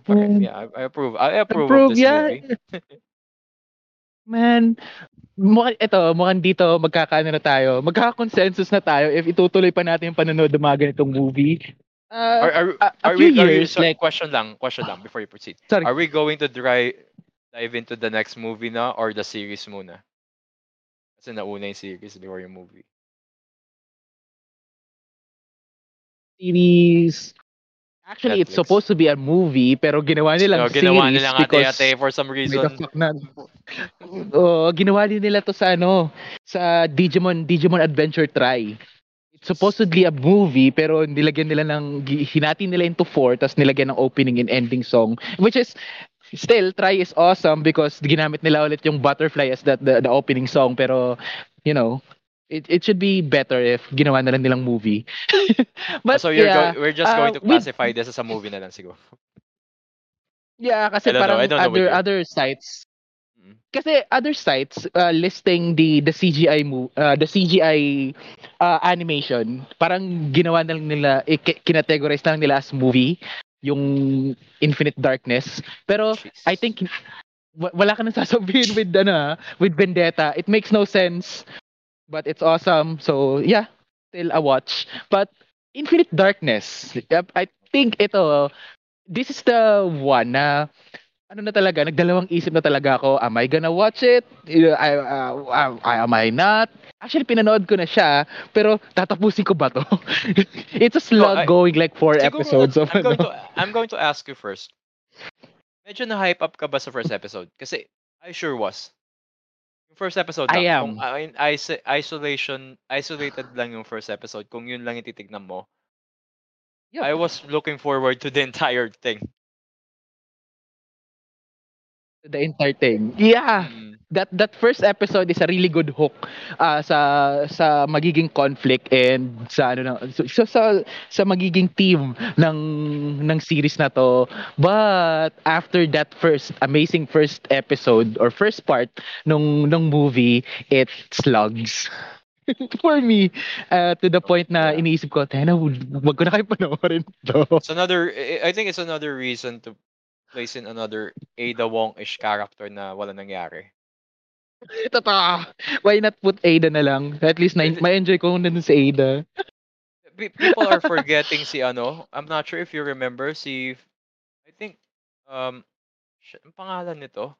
From Resident Evil, another gun thing.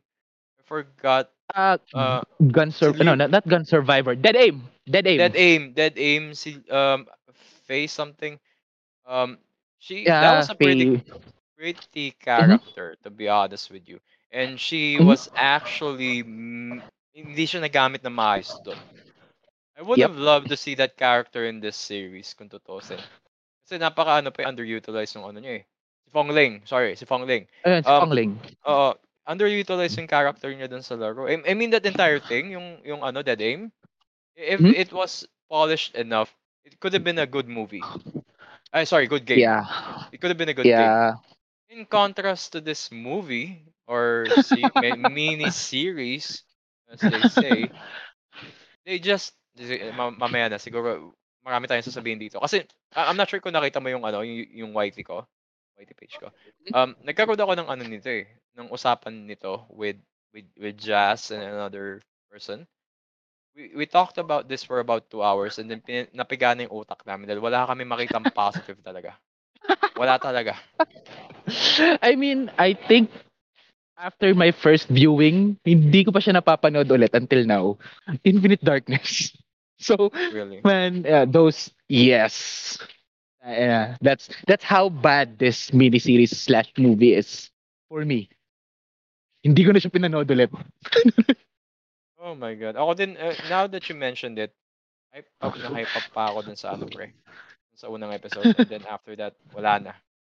Wala na talaga. Even yung entire last part nun, yung kinalaban niya yung ano. Um, Oo. Di ba yung naglaban sa'yo ng Tridor? Wala na. Oo. And then yun, you know what's even worse um, play na ginawa, decision na Yes. ginawa nila, yung pinatay nila yung Asian na babae. That was a very bad, in bad Yeah. taste kung, kung paano nila pinatay yung character na yun. Doesn't make any sense at all. uh, papatawad ko. Sana sila if, you know, they had her, you know, somewhat survive. Pero, yun nga. And also what they did with Claire in this miniseries, it's criminal. it's criminal. Sobra. Doesn't make any sense at all. Man. Um, you know what's even worse? Is the, Mhm. the whole entire ano USB thing. Mhm. Yung decision na yun, uh, so anong gagawin natin dito? Tago mo na ba or i-expose na natin yung ano, yung umbrella? Ah, tatago ko na lang. What? But dapat the best thing to do here is to actually give this to the authorities at this point. I I know marami madadamay sa government nyo. Pero is it even worth worth it na pagdaanan natin yung RE6? Ah, Di ba? man. Parang why? I don't know. Hindi- hindi- There's no explanation talaga. Yeah, and how it ended, talagang, it, it really leaves a bad taste. Talaga. You, you, know the only reason why people support this series because they want Mhm. the next movie to be better.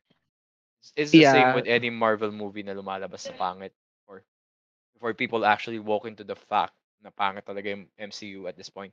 It's because people wanted to get something better. If funda niya yung susunod. I, I think it's kind of different because at least in this case, at least in this case, we still have people who actually understand the source material when it comes to Resident Evil. So Marvel kasi Yeah. talagang wala na eh. So I, I still have hopes for this one.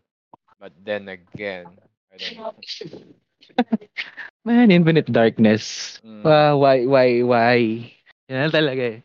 Ah, I mean, I want to, en- I really wanted to have enjoyed that series. And dami, yeah, there are still like moments with the, you know, with that, with that mini series. Pero, yun eh, it, it, the negatives outweighs na talaga eh. Kahit sabi mong, eh, I'll just turn off my brain and enjoy what I'm seeing.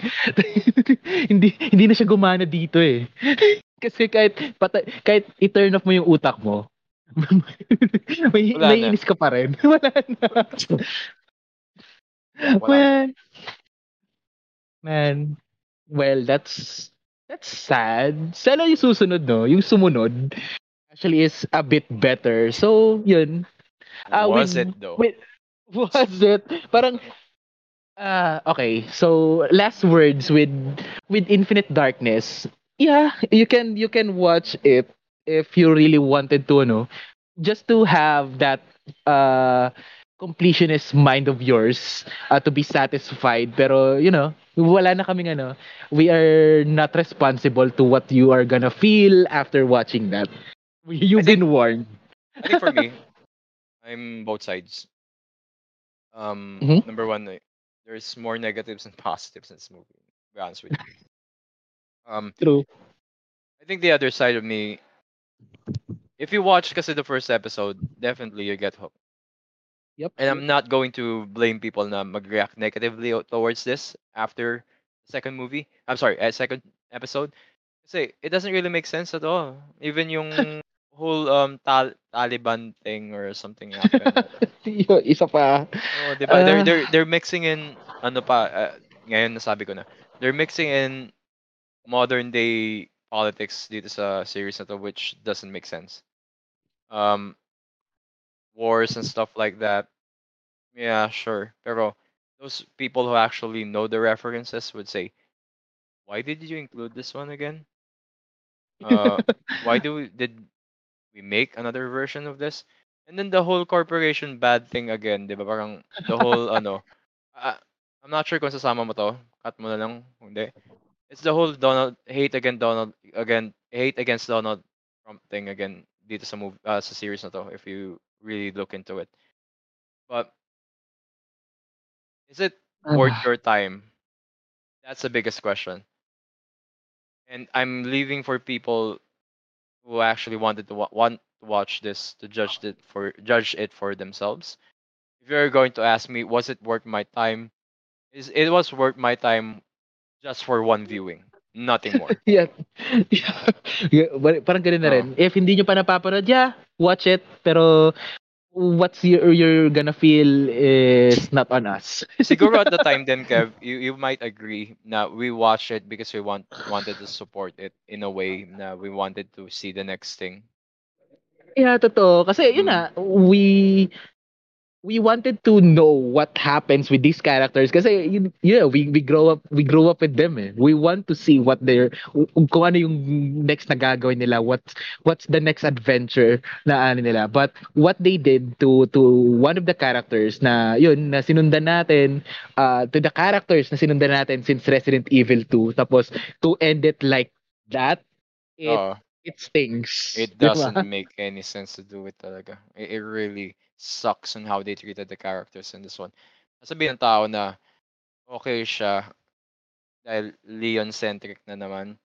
If you're going to watch Resident Evil just for Leon, I don't know, pre. I, I mean, nasa gitna tayo when it comes to this. Leon wasn't the main character in Resident Evil. To be honest with you, it always has been Chris. Yep. Talaga na back, backseat lang siya for some reason kasi mas sumikat si Leon dahil ewan ko, mas gwapo. But yeah, if you again another recommendation if people would like to watch this because you're a Leon fan, by all means siguro may enjoy nyo. Pero for us na totoong totoong fans ng franchise, I'm gonna give this one probably a 4 out of 10. Ang nang baba nun for me. yeah man infinite darkness uh, i really want to enjoy it but yeah the things that they did is Meh. yun meh so punta tayo sa sumunod because it's one is yeah recent and yun parang like a few months pa lang siyang uh, ano uh, like weeks Two pa lang months. since Oh. yeah two months yata so Death Island. So this one, they hype it up because, you know, for the first time, magkakasama sa isang ano, sa isang movie. Uh, your protagonist from from Resident Evil 0, Resident Evil 1, Resident Evil 2, and yeah, of course, Resident Evil 3 as well. So that whole e- era of the Raccoon City era, yung protagonist ng era na yon would be on one movie. What's not to be hype about it? Wait a minute. Wait a minute. But- Bibigyan kita Mhm. ng ano, bibigyan kita ng clip na pwede mo i-cut siguro para gamitin mo in future use. So, Yeah. Resident Evil Dead Island. We now be able to see all of the main characters of Resident Evil from 1 until 6. Was Yeah. it worth it? Tune into the next episode of Elitistang Weeble. Find the answers. Yan. Thank you for that clip. Sorry nga, going back to this. Sige, tuloy mo dahil ako po, I, I have some beef with this movie na talagang, I don't know why. They tried to make it like the generation. Mm, yeah, Ah, yeah, yeah, yeah. yeah. But they have parang he it was half-hearted, half-ass ang ginawa nila sa movie na to. They don't go full in into the degeneration uh, side of things. Parang they No. I don't know if they I don't, I don't know natakot ba sila to to make it too goofy. Uh I don't know. But You know, it also the- like the only degeneration part here, kung tutusin, is the first 10 minutes of this movie, including yung whale. Yeah. True, true. And also, I had this feeling na Jill's inclusion in this movie is on the latter part of the production. I don't know. I just had that could feeling. be, could be. Yeah, could be. Parang, parang hindi pa natin nilalagay si Jill. Ayan si Jill. Mm. Ha? We already had like 60%. Basta, go, ilagay si Jill. Let's, par, that's uh, how I felt like it. Parang uh, pinilit nila si Jill to be in this movie. Uh, tapos, they tried to make it de- to be like uh, how the, the generation feels, but half-assing it. And yun, we had like another meh uh, movie with Death Island. How about you? Oh, ano yung feelings mo with with this with this half-assed movie? You're, you're about to see some prime, I ano, tawag dito, prime zero-hour discussion rant about to go on here. Um, again, this movie was made to bait in fans. To be honest with you, to bait in fans. Um, The inclusion of everyone in the movie, from Chris, Jill, Leon, uh, sino pa ba? Rebecca, meron pa eh. Mm, uh, call this Crystal, si, ano, si Claire. Mm. All in one movie. So, alam mo yung, nung una ko nakita to, I immediately knew kung ano magiging problema niya. How Yep. are you going to make this movie um, watchable when it comes to story wise in just about one hour and 30 minutes? No, that's not gonna happen. Especially when you have this kind of a cast na talagang looking forward ng tao. It, this would have been made total sense kapag ito yung ginawa nilang series. Diba? Kasi, yeah. Diba, if they made this into a series, number one, you get to utilize story writing, which is far more important than choreography at this point. See, we've already seen all of the choreo that you guys made. Two thumbs up, 100% good. What we're lacking now is essence at this point. Wala na tayo ng story-driven aspect ng Resident Evil. At least for the most part, the generation still has it probably around 70%. And then nagdwindle siya pababa ng pababa. With Dead Island, they tried to do something like Alcatraz shit. It's stuck tayo dito. Ah, yeah. The main antagonist was also um, a friend of the previous one. That's why he's gonna kill you, every one of you because you guys are losers. Uh, ano pa ba? Um, we place in Jill that feels forced and I hate the fact ito, dito na magat.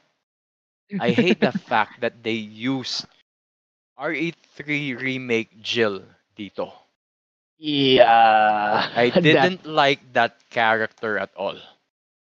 I mean, siguro I become a lot more tolerable. But if you compare it to the original Jill Valentine, it's not even close, pre. Ang layo. Yeah. Walang Yeah. likability yung Jill dito. Kung ako lang, ako, ako lang, I'm not sure in your end or anyone else's end. Pero, RE3 Remake Jill was one of the most annoying characters in Resident Evil. You didn't really need to tweak that character, making her like powerful, independent woman. We already knew that the get-go in RE3. He, she already survived Ra- Raccoon City. Hindi na natin Twice. kailangan ni, di ba? The main fact dun sa RE3 remake na tinanggal niya yung favorite outfit namin, gamit niya, also makes no sense at all. And then you bring that character here, somehow galit siya kay, kay Chris for some reason. Uh, this is not the Jill na kilala ko. Neither is it going to be canon to 6, di ba? Di ba? Or 5? Sorry. Yeah. So what's the main reason of doing this film? Um, sige, urong pa natin. Ano pa ba yung nakita natin mali dito? Yung main motivation ng, ng ano, antagonist nila. Para na ipakita na mali yung lahat. Well, no shit. Everyone else already tried that and they've failed. So, what's going to make you um say that you're going to succeed knowing na nandito silang lahat ngayon? Regardless kung Yeah, interrupt, I mean, interrupt mo sila lahat. Gagawa at That- gagawa ng paraan yung mga yan. that villain, I forgot his name already. Kahit kakapanood ko lang like kagabi. It's- So, I don't know, pre. I, I can't remember. diba? that villain, I, I I quite enjoy him. I gusto ko yung shtick niya of doing Well, yeah, Russian yeah, yeah, roulette at times. Oh, But, yeah, yeah. ano, he's just That's it. generic villain Eh, number mo Alam mo yung nakakatawa 1172. din ganun. dito? You're making it so cartoonishly evil na kailangan yung Russian roulette yung yung natitira mong doctor during that time na ginagawa nyo pa yung ano, di ba? Yung plan ninyo. Ah, It was Man. enjoyable, pero kung titignan mo, doesn't make sense kasi ito yung top doctor mo, hindi mo pa nalalabas yung virus. O- okay. So, ano na mangyayari Why? dito? Why? Exactly. Why? ah, And also another why is, why did why, why did Chris agree to this mission to begin with? Mag- Undercover kayo na wala kayong dalang wala kang dalang gamit per se. The the Chris I that we mean, knew, hindi siya would- basta-basta. Hindi siya basta-basta Yeah. papasok nun. This is more of a Leon thing, di ba? yeah. Pero si So- Leon yung parang mas may mas mas arm. Si Leon, he had like an armor and whatnot. His Oo. knife, his weapon, the, and, and an extra an extra pistol as well, di ba? And Leon is the one being sent in for reconnaissance and also undercover missions. It- It's not Chris. Yeah. Chri- Chris is being sent as an enforcer talaga kapag talagang wala nang mangyayari. Kailangan na natin exterminate that. Or we we need to go in as fast as we can um, and also get out with saving people. Siguro he, he would be the first person in mind. When it comes to saving people, then talagang wala nang ano choice. I would choose Chris over Leon. Kasi Chris has more experience sa ano, leading teams kahit na failing for the most part. Leon doesn't uh. have that experience at all. Leon works alone. 'Di ba sinabi niya 'yun, 'di ba? I work alone, Oh. 'di ba? Parang eh, it, what, it came to a shock to me na people were actually praising this movie for its story. There's no story here. what story? It's just fan service to the max. Diba? Yeah, it's just it's fan just- service. It's just a member berry. Oh, member member this, member that. Man, I yun, I, I I enjoy this. I enjoy Resident Evil. Parang yeah, it, it, it- sinabi na natin yun like uh, by the start lang nung nung discussion natin with how we play the games, we consume other uh, media na related with Resident Evil. We enjoy Resident Evil. But you know, we we enjoy the Resident Evil that that makes sense kahit some kahit konting sense or essence of what we enjoy with Resident Evil. Yeah, that island had had the characters uh, na are we, we are we know finished and ba? love. Are we finished ba with Dead Island? Kasi Hindi pa, pero yeah, it's just it's just a minute another rant kasi eh, yeah. yeah. okay, okay, okay, sorry, sorry. Akala ko tapos na tayo. from me. go, go, go. Andam- andam- andam- So, yun nga, this movie is, yun, it's hype. It's hype as yun, the, the, parang the Avengers uh, na magkakasama yung lahat ng characters na, na minahal natin from the Raccoon. But, man, hindi, hindi nabanggit kung ano yung nangyari sa Infinite Darkness. So, close na ulit. Si Claire, Exactly. si Leon. Oh, na yun- nagbibiroan na ulit si, nagbibiroan na agad sila ulit after you know, ilang, you know one after thing? that fallout. You know one thing na nakalimutan ko i-point out sa ano, Infinite Darkness that crossed over to this movie Mhm. is why the hell did you need to modify Claire's face? Yeah. Yung sobrang haba ng ilong ni Claire. Ganda-ganda ni Claire dun sa The generation for goodness sake. Why the need to do this to the the Redfield siblings? I don't know, pre. I mean, it, it's a simple um sabihin na yan, cherry picking. I don't think it is.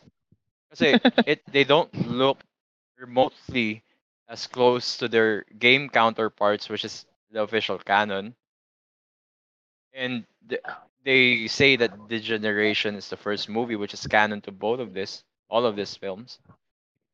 So, what gives?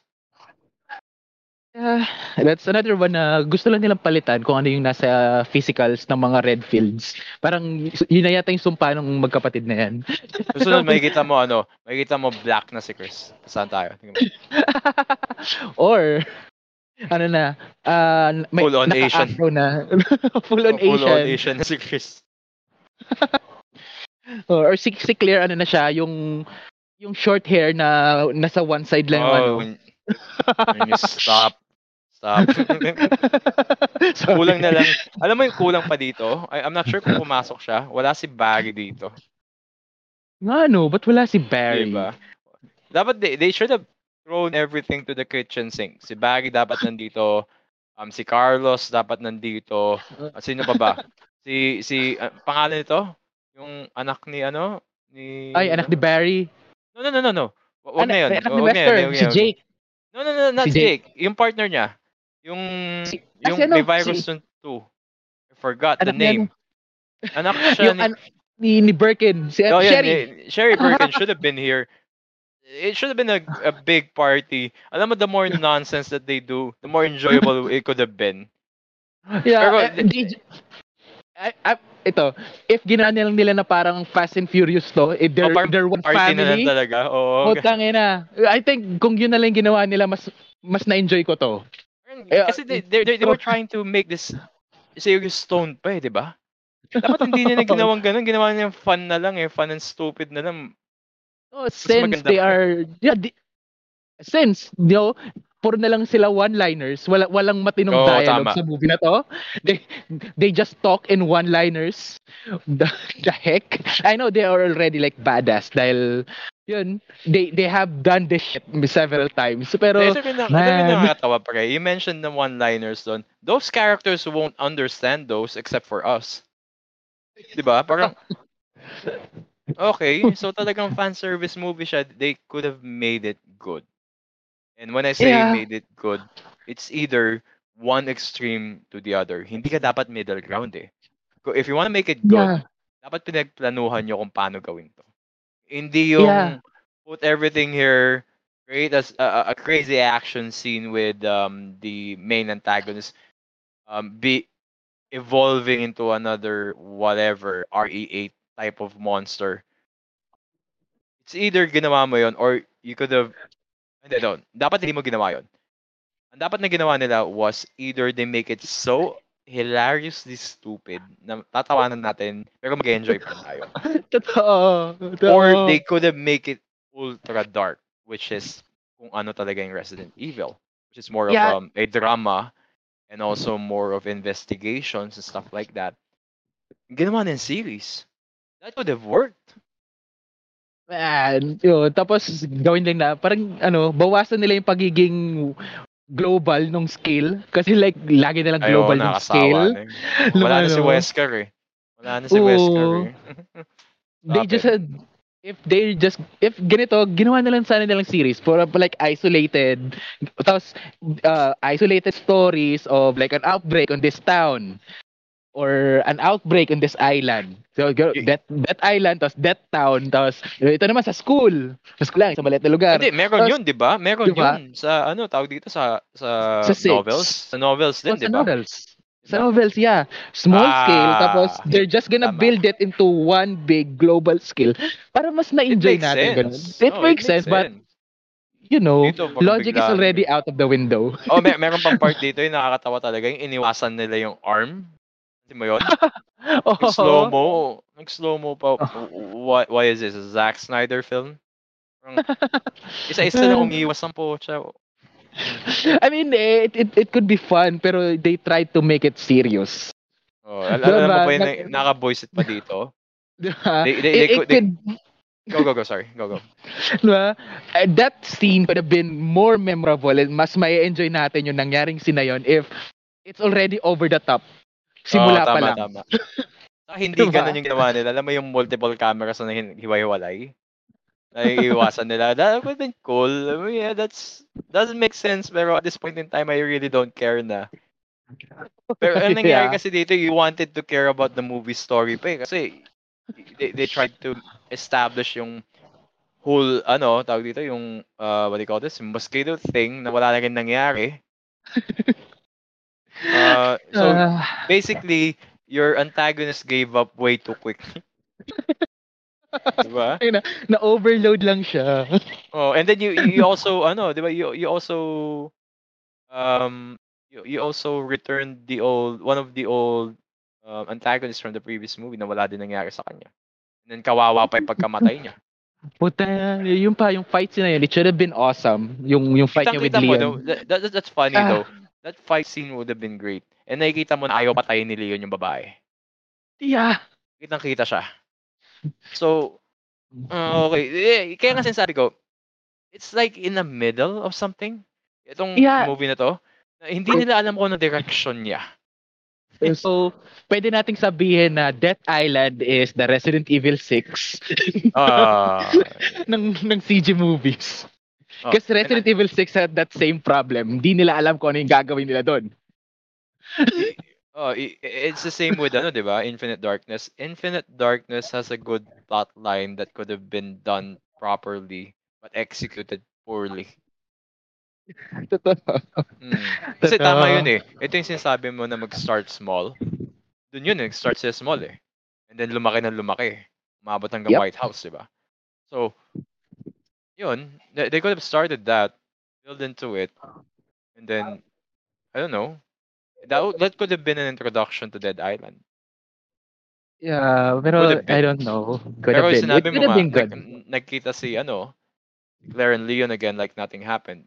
Actually, kung darating yun, magsisisihan yung dalawa eh. This happened because of Pero- this. Your decision. No, it happened because it happened. Okay. Oo. Diba? kaya nga- kaya eh, parang af, nung after ng movie na yun, yung end scene, yung inaantay na nila yung helicopter, tapos nagbibiroan na sila dun sa ano. Putang ina, what a, oh, tangina, I wasted my time on this fucking movie. Oh, alam mo kulang pa dito. Sana dumating na si Aidan tinapon niya yung railgun. Use this! Okay. Use this. Diba? Pero, yun, isa pa yun. Yung, yung armory ng ano, yung armory ng Alcatraz. What kind of prison pa- had paano nagkaroon dun? What a, with, why, why a fucking railgun on a prison? I know, yeah, it's, it's the fucking armory. Pero di ba dapat for neutralization of prisoners lang yun? Well, Oo. it's Resident Evil, pero I don't Do know. whatever you want, pero Pwede. sense. Kaya natawa ka yun sa armory. Oh, wow. Okay, bazookas, okay, makes sense. Tawa ako din, Ah. parang, eh, I have this, parang sabi ni ano, ni Chris yata na nakuha niya yung rocket launcher. Oh, Oo. parang may sinabi pa yata si Jill nun, okay. You are, the, these characters didn't even know kung saan galing yung mga quotes na yun from the old games. Kulang na lang pumunta dun si Rebecca, uh, gayahin niya si ano, si Steve Rogers and sabihin niya, I understood that reference. Wala. I, I, I tell you the truth. I, I would have loved for someone else to have gotten hold of this movie and make it so outrageously uh, stupid na lang talaga like a comedy na merong action pa rin.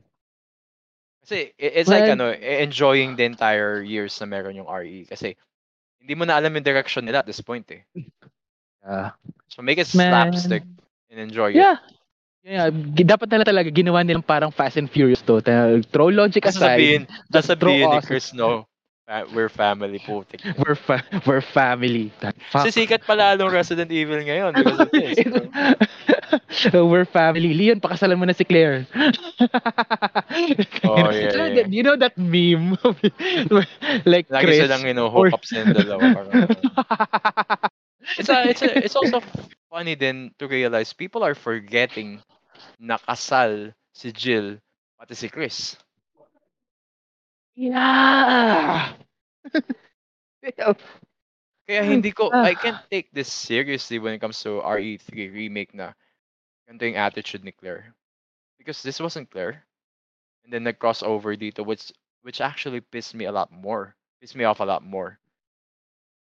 Uh, God, nire- and never ko pang pinanood ulit itong movie na to after ko siya panoorin once. Ganun Actually, lang yung kagabi ko lang siya disdain ko. pinanood. In Are you planning to for rewatch this. it again? No. yun, napunta na yun siya sa, ano, sa infinite darkness side of things. Manonood na lang akong, dam, mano, manonood ko lang yung Damnation. I, Oh, I, I'll Damnation's enjoy okay. Damnation.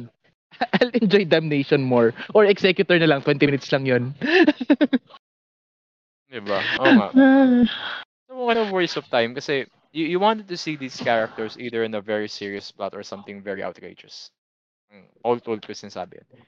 Um, kasi, after the slog, sorry ah, for people who enjoy RE8, after that slog of RE8, a lot of people enjoy it, a lot of people didn't. Parang nasa gitna siya. It's actually one of the worst things na pwede mangyari sa, um, sa franchise. That you actually split the fan base into two. It's one of the worst things na pwede mangyari. Kasi, now you want people to ha- to make you go this direction. And then there's the other ones na gustong bumalik sa original formula. Never natin na-encounter yung sort of divide with RE4. Well, there there was, pero they were quickly uh, they they were quickly adapting then at the time. Uh, Dito kasi I mean, 8, parang uh, I don't and know. then eh, lumabas pa to. Okay. So ano nang sunod na gagawin niyo sa 9? I don't Yun nga eh. I think I think siguro the thing is dahil nga instant din yung nagiging reaction ng mga tao. So Mm. like hindi rin kaya nahihirapan din siguro ito like the mo- the movie makers, the the game developers to create like a concrete plan kasi yun nga a lot of people are saying a lot of things. So, iba yung sasabihin mo simula, iba na yung agad yung sasabihin nila a, a few weeks later. So, hi- parang ah ah, tapos ang pang makuha yung information kung ano na kung anong stage na yung development and what not. I mean, 'di ba? Ah, poster pa lang, may poster na agad tayo. Oh, these are the voice actors. These are the ano, may may may clips na tayo ilalabas. Ah, gone of the times na isang trailer lang okay na yan. Tapos like three months ulit pag nawala na sa isip mo, lalabas nila yung movie or something like that. Ngayon kasi all the details, wala pa yung movie pero technically alam mo na kung ano yung mangyayari. Ba? Remember yung ano, linabas yung Welcome to Raccoon City. Yeah. Eh, How many trailers ang linabas nila to sell that thing off? Ang dami. Sobra dami. Even character Yeah. ano, tra- trailers linabas nila. And what's Yep. worse is I watched that movie in cinema. Nagsayang kami ni Jay Bertol ng pera para panoorin to just to justify kung how bad it was. Pero I had to apologize to Welcome to Raccoon City because the entire Netflix thing was way worse. Sobra. Ah, Pucha. man, that net that Netflix thing. Kaya And, nga eh, so so Mm. I mean, they all ah, parang One Piece pa lang ata yung maayos nila na live action adaptation. So, ah, Um, Yu Yu Hakusho, I'm well- afraid. Ah, I I I really don't know. I I I, I had no sorry, I, I know fan ka. But I had no interest watching watching One Piece for some reason. Siguro eh, kung sasama mo, kung sasama mo doon, would you count, ah, hindi, hindi Netflix to eh. Hmm? Yung Rurouni Kenshin? No, no, no.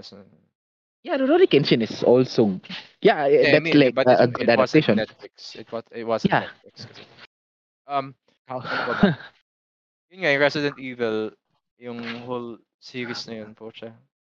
It, it was a waste of time. There, there's no value in it. Uh, you, you know one thing na dapat gawin nito mga taon to, Capcom. Mhm. They should try the ano, the Silent Hill approach. Tigil Okay. production for probably two years. Kasi ang dami nyo na linabas eh. Sobra dami nyo na linabas eh. This is the same thing when it comes to superhero movies at this point na the more you provide, the more you pump up, uh, pump out content, even subpar, sa celebrate na yun sa celebrate eh. Dahil, pucha, meron na naman uli, meron na naman uli. It's the same, it's why also, why Star Wars before was good. So you don't see one after five years. Or even six. True. And hindi ko alam kung ano naisip ng ano ng Capcom para ibenta yung RE. RE was already marketable to begin with. And the entire thing when it comes to changing character perspectives and also uh changing their race or their their their looks, it doesn't sit well for a lot of people kasi you you have an established thing going on here. Why why the need to make it different one? I, I wish don't know. everything success talaga when it comes to RE. Because as much as I'm a big fan of RE, I still consider Silent Hill as the more yeah. superior franchise kahit na maraming mas maraming fails else ang ano ang ang Silent Hill. But Yeah. yeah, I, the next movie, ewan ko meron ba? I don't know. Ha, sa- sarap pahinga sila. Ang Oo, ina. muna. dalawang, magkas, dalawang magkasunod na pangit ang puta. you know what I eh, sige, we're talking about it right now. Ikaw tanungin Hmm? kita. If you were to handle the next movie, ano magiging approach mo? Yun, maybe make it smaller. And Maybe, sinong uh, i-include mo? Yun pala, sinong i-include mo? That's gonna be interesting to know from your end. Man, I mean, yeah, we could only use yung like established na. Ang hirap naman yatang gawa ng movie, ah, yung in between ng Resident Evil 7 and 8. Tapos ang lalagay mo si Ethan. Oo nga. Or, ano gagawin yun? I mean, maybe I want like a, a smaller scale movie. Tapos si Chris lang. Tapos yung team niya, yung team niya sa 8, I think they are already like an established team. Tapos matagal na sila from the, the few that I remember of Resident Evil 8. So, Oo. so yun, maybe like, like a smaller scale movie of just Chris and his team. No more No, Chinese uh, curse? Yeah, no. Maybe. And siguro naman we- can can we throw can we throw an Ada Wong? Ay, di, yun yung... Sige, ikaw muna. Sige, tapusin mo. Sige. But yeah, maybe yun. Maybe kasi with six, but I, I find it interesting yung magiging dynamic ni Chris and ni Ada. Maybe that's something na gusto kong ano, na, na gusto kong explore. What if on on an operation ah, mag magtagpo si Chris and ni Ada. Da- It's, of course, this is after six. Tapos ang naalala pa rin yung, yung, isang Ada, yung blue Ada. Tapos Si ano? titi, di Carla. ba? Si, si, si Carla. So yun, I think it's gonna be like an interesting take. Just a small scale Resident Evil movie with, yun, with Chris and Ada. Uh, maybe throw in another obscure character, maybe a Carlos or something. So, maybe ganun. Something small scale. Tapos, just maglagay lang sila ng konting bit na pwedeng i-carry over into the next film. Tapos, another small thing ulit. Tapos, uh, maybe uh, at at two after like two two movies sa sila gumawa ulit ng global scale na be all end all or something like that. Kasi sunod-sunod na talaga yung ano sunod-sunod na talaga yung global scale na ano na threat. I want something smaller. Asawa na eh. oh, hindi pwede. Sa lahat ng pagkakataon si Thanos ang kalaban natin. Oh yeah? Ah, Ako, hindi siguro... pwedeng kada movie masisira ang universe. Yeah. Ah, Well, yun ang ginagawa niya sa MCU ngayon eh. Tira naman yung universe doesn't make sense. Tama yung... It's the same thing. Same formula na sinabi ko before. Um, sorry. I'm not sure if yung narinig mo yung isa sa mga pod namin, tinanong ako, what would be my direction when it comes to the MCU? I would have scaled everything down after Endgame. Like, back to ano, the street, street level kung tutusin. Kasi Yeah. napaka-importante. Nag-MCU talk na to. Napaka-importante kasi to know what really happened during that blip. And hindi lang naman, ano mo yun, parang, you should concentrate on the little people as well. Um, but in hindsight, I would have preferred the MCU to have ended in Infinity War. Ganda ng ending na yun. Tutusin. And then probably get back prob after five or six years. Talagang mihingi na yung tao. But anyway, going back here, I would have um I would choose three different options. If I'm going to go for a movie type, siguro I would stick with ano, with Chris for the most part. It's either a flashback back on um how they established yung ano, yung group nila. BSAA uh, Oh, yeah. BSAA. And yung alam mo yung mga mini missions na ginagawa nila. Mhm. Pero to a much bigger scale. Parang ano, ano, nahalata na, na nahalata na nila na oy kumalat na dito, napunta na doon. So now we're going to the headquarters kung saan nagsimu kung saan talaga papakalat nito. Um, throw in some other characters doon, obscure characters na hindi alam ng tao. I would throw probably a resurrected version ni Ale- Alexia, Alexia Ashford, just to bring back some memories. Kasi she's one of the most powerful villains in RE 2000, even more than ano, yeah. more than Nemesis. Um, yung main bad mo should be should still be working for Umbrella. That's the main theme here. Parang nakakalimutan na nila yung Umbrella at this point. And um, side character siguro si ano. Um, I'm not going to choose Leon this time around kasi we've, we've seen enough of that. Side character niya siguro, I would choose Rebecca. yeah. And then, a Wanderer na papasok dito. Yung kasama ni Rebecca sa RE0. Ah, si Billy. Si Billy, yeah. That would be very interesting seeing them again, at least together in one scene.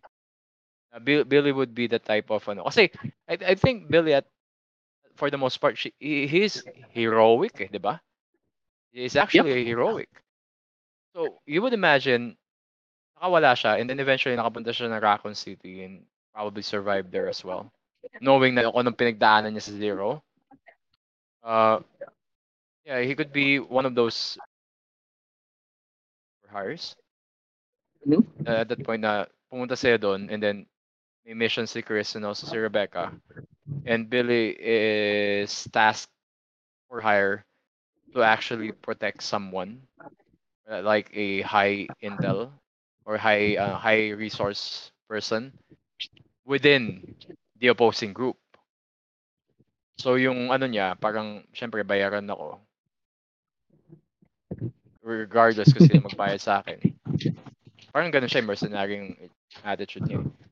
Every, everything will crash in between and then eventually may realize niya, no, in order to save this person, kailangan ko pa rin pumanig din kailangan kay Rebecca uli.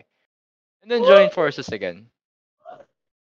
I'm not sure though kung may mamamatay sa kanila. That's one thing. One thing I'd like to incorporate. May mamamatay sa mga ano, main characters. Kasi Man. this is one thing na nakakalimutan din na for, for like a future. Mhm, Oo. Sorry. Nakakalimutan nila sa RE na everyone should be expendable at some point. Hindi yung tipong pabalik-balik yung characters na lagi na sila nabubuhay. diba? Lagi na nabubuhay. There, there should be some heroic sacrifice at the point. And siguro sisingit ko na rin din, if I'm going to the series in second part, I'm going to choose something with Ada Wong in series. Ada Yeah. Wong in a series. And also, this is going to be probably going to throw people off. I'm gonna choose Ada Wong, Fong Ling, and also Jill. yeah. All of them in separate missions. All of them in separate point of views. Pero yung goal nila isa lang. What that writing is, I've yet to figure it out. Pero I've I, I think you're familiar in how I think at this point na parang marami Yeah. creative juices sa gusto ilabas. But that will be it. Big bad nila siguro is still going to be Umbrella. Or probably Wesker is going to be the big bad again. I mean, yeah, we could hindi- like Diba? pull. Go, go. Yeah, we could like pull it like anywhere in the timeline naman. Oo. Kasi hindi naman pwedeng kailangan forward lang. Kasi I still marami pa rin yun eh. Marami pa rin blanks in between games eh. questions. Oo, dami rin questions Diba? talaga. I mean, yeah, from what I said kanina, I want a continuation of that virus na executor. I mean, that would be awesome. 'Di ba? If uh, something about that is ano, eh, mare-reference on a on a modern Resident Evil story. So, yun. Ang daming ang dami pa rin pwedeng That's good. uh, gawin with with with uh, with the universe of Resident Evil. Uh, yun, maybe yeah, go all in if you want to be serious about it, go serious. If you want to be over the top Funny, about it, go oo. over the go over the top. Don't half-ass it kasi yun, your your your your infinite darkness just slugs after like a really good hook. Tapos pagdating ng Death Death Island, it's just splat. Wala talaga. They just half-assing everything. Oo nga. Ah. yeah, go all in.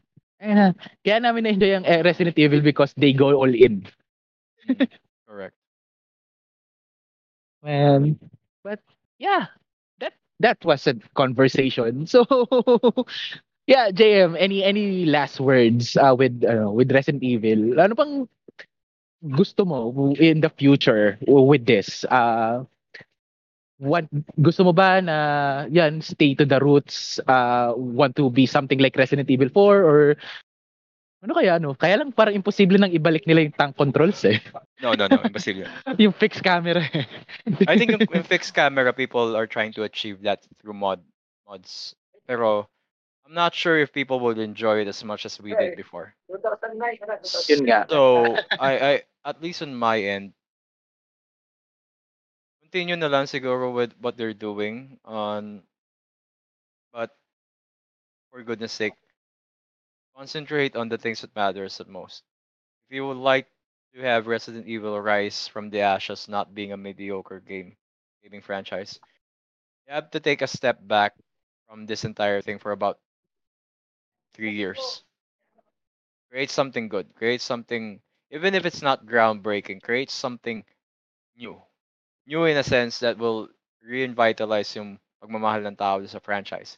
It doesn't matter if you go back, di ba? It doesn't matter if you go back. Sometimes when going back pa nga, it's, it's improving everything else eh. Yun yung napansin ko sa ano, um, sa Resident Evil 4.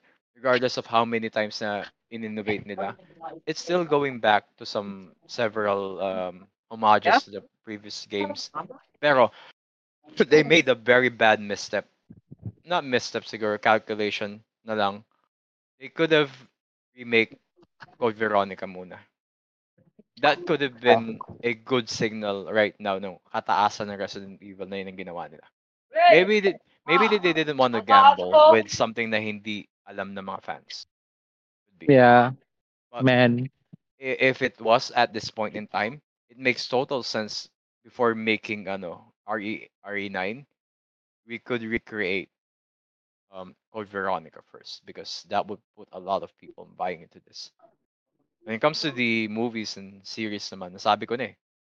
Stop it. Uh, stop doing half-assed things. Um, yeah, go all in either serious, um, dark, or full-on comedy for a movie. Not really comedy. It's more like the absurdity. Gawin, gawin Yeah. nyo na yung nakakatawa. Na, nakakatawa na lang. Kasi, you, you get to polarize people, but you can't, you don't want to, um, you don't want to divide them. Katulad ng ginawa nila sa Star Wars. They want to divide them like what they did in Marvel, obviously. Every decision matters moving forward. Uh, uh, am I hopeful for a new movie to be good? 20%. Yeah.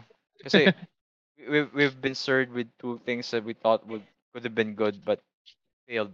Actually, sabihin ko yung totoo sa yung rating ko ng ano, ng Death Island. This is 3. You, no, no. I would make it 4.5 na lang siguro. Higher than uh, Infinite Darkness. Definitely.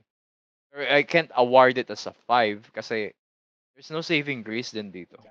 Well, saving grace, hindi ko nga nakita sa Ada eh. Kung nakita ko sa Ada, probably going to give it a 5. Pero, I, I'm not sure. It seems like Leon is not no longer enough to sell this one off. Or maybe, again, wrong utilizations of the characters would have worsened. Uh, one of the reasons why this have worsened talaga. But yeah, that, that, that, that's mainly it. Um, I would love to talk again about this one in the future. Maybe magiba yung perception natin. Or maybe we could talk about a game itself. Or we could dive into the game. But yeah, thank you Yeah. so much. Yun. Uh, thank you then, uh, JM, for for that uh, for that thought. And for me, yeah, uh, we have said our pieces with with these movies. Kung may panonoorin kayo, Degeneration, Damnation, and that's it. Mm. Or for the Executor. That's also another one na na pwede mong panoorin. Or yung Uh, ano, with the other Incubate. movies, Incubate Yeah, na, Incubate ano, is fan also- no, fan made ano thing. No, it's good. It's good. Yeah. yeah, those those like yun, the the better ones. Infinite Darkness, once and yun na. Death Island, putang ina. Once and ayun na. Once Yeah, and once never and watch ayun it again. Siguro watch Yun. it after watching ano, watching um a Fast and Furious film. Mamatuwa ka. yun. But I really wish na no, uh, yung next installment nila would be much better. Don't Mm. half-ass it. Basta, uh, if they want to go serious about it, go serious. If they want to go over the top, go over the top. Di pwedeng kalahating kalahating serious, kalahating over the top dahil wala, wala no, no one will be, will be enjoying that. Yun, it happens. Dalawa kami. We're super fans, but Look what they did. Why But they yeah. did did.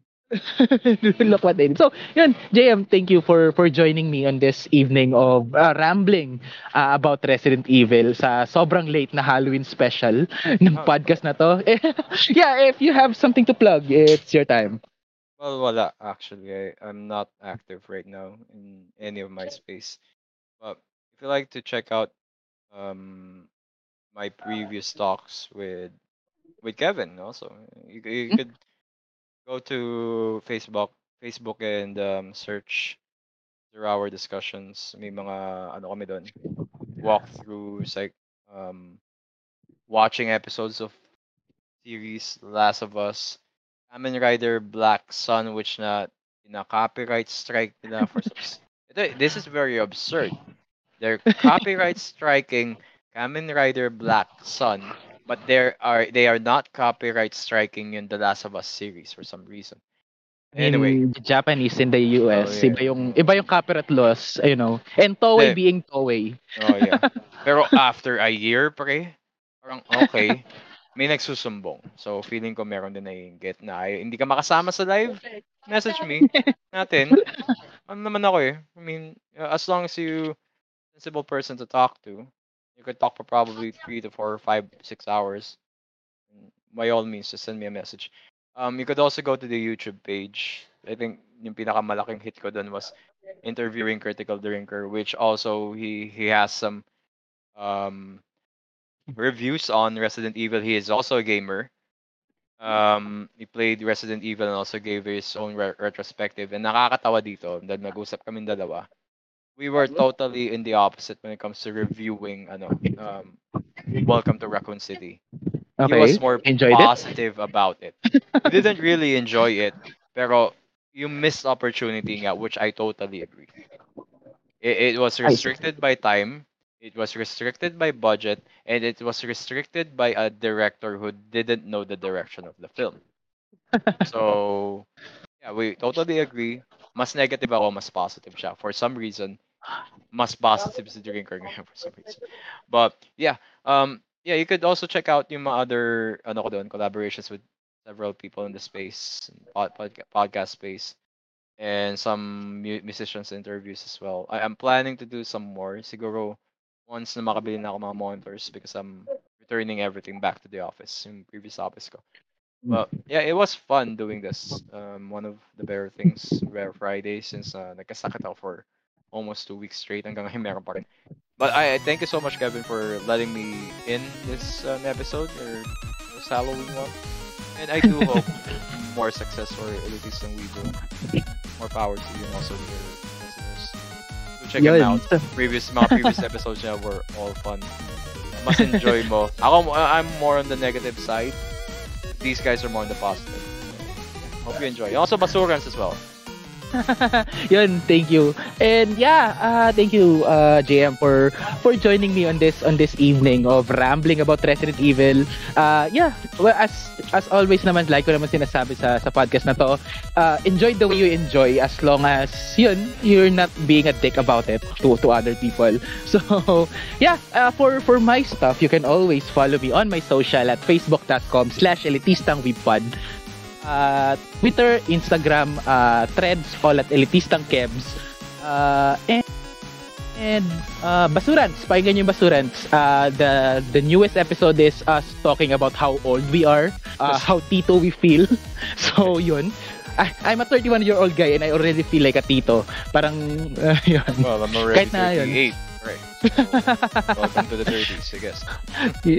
so yun, yun. Eh, It's a fun discussion of us uh, feeling old. So if that's something that you enjoy, just hop on to to Basurans podcast. So yeah, uh, again, super thank you sa inyo uh, listening to this ramblings of ours on on a somehow weekly basis. I know I've been off for like two weeks, you know, been busy. Well, ngayon magiging floating status na ako. Baka mapag-record na ako ng marami along with applying to other jobs. Uh, I don't know what's gonna happen. But, yeah, uh, aabangan namin kayo sa susunod na episode. Kaya huwag kayong mawawala hanggang sa susunod na Elitistang Weibo Podcast. This is that. Yeah. Bye!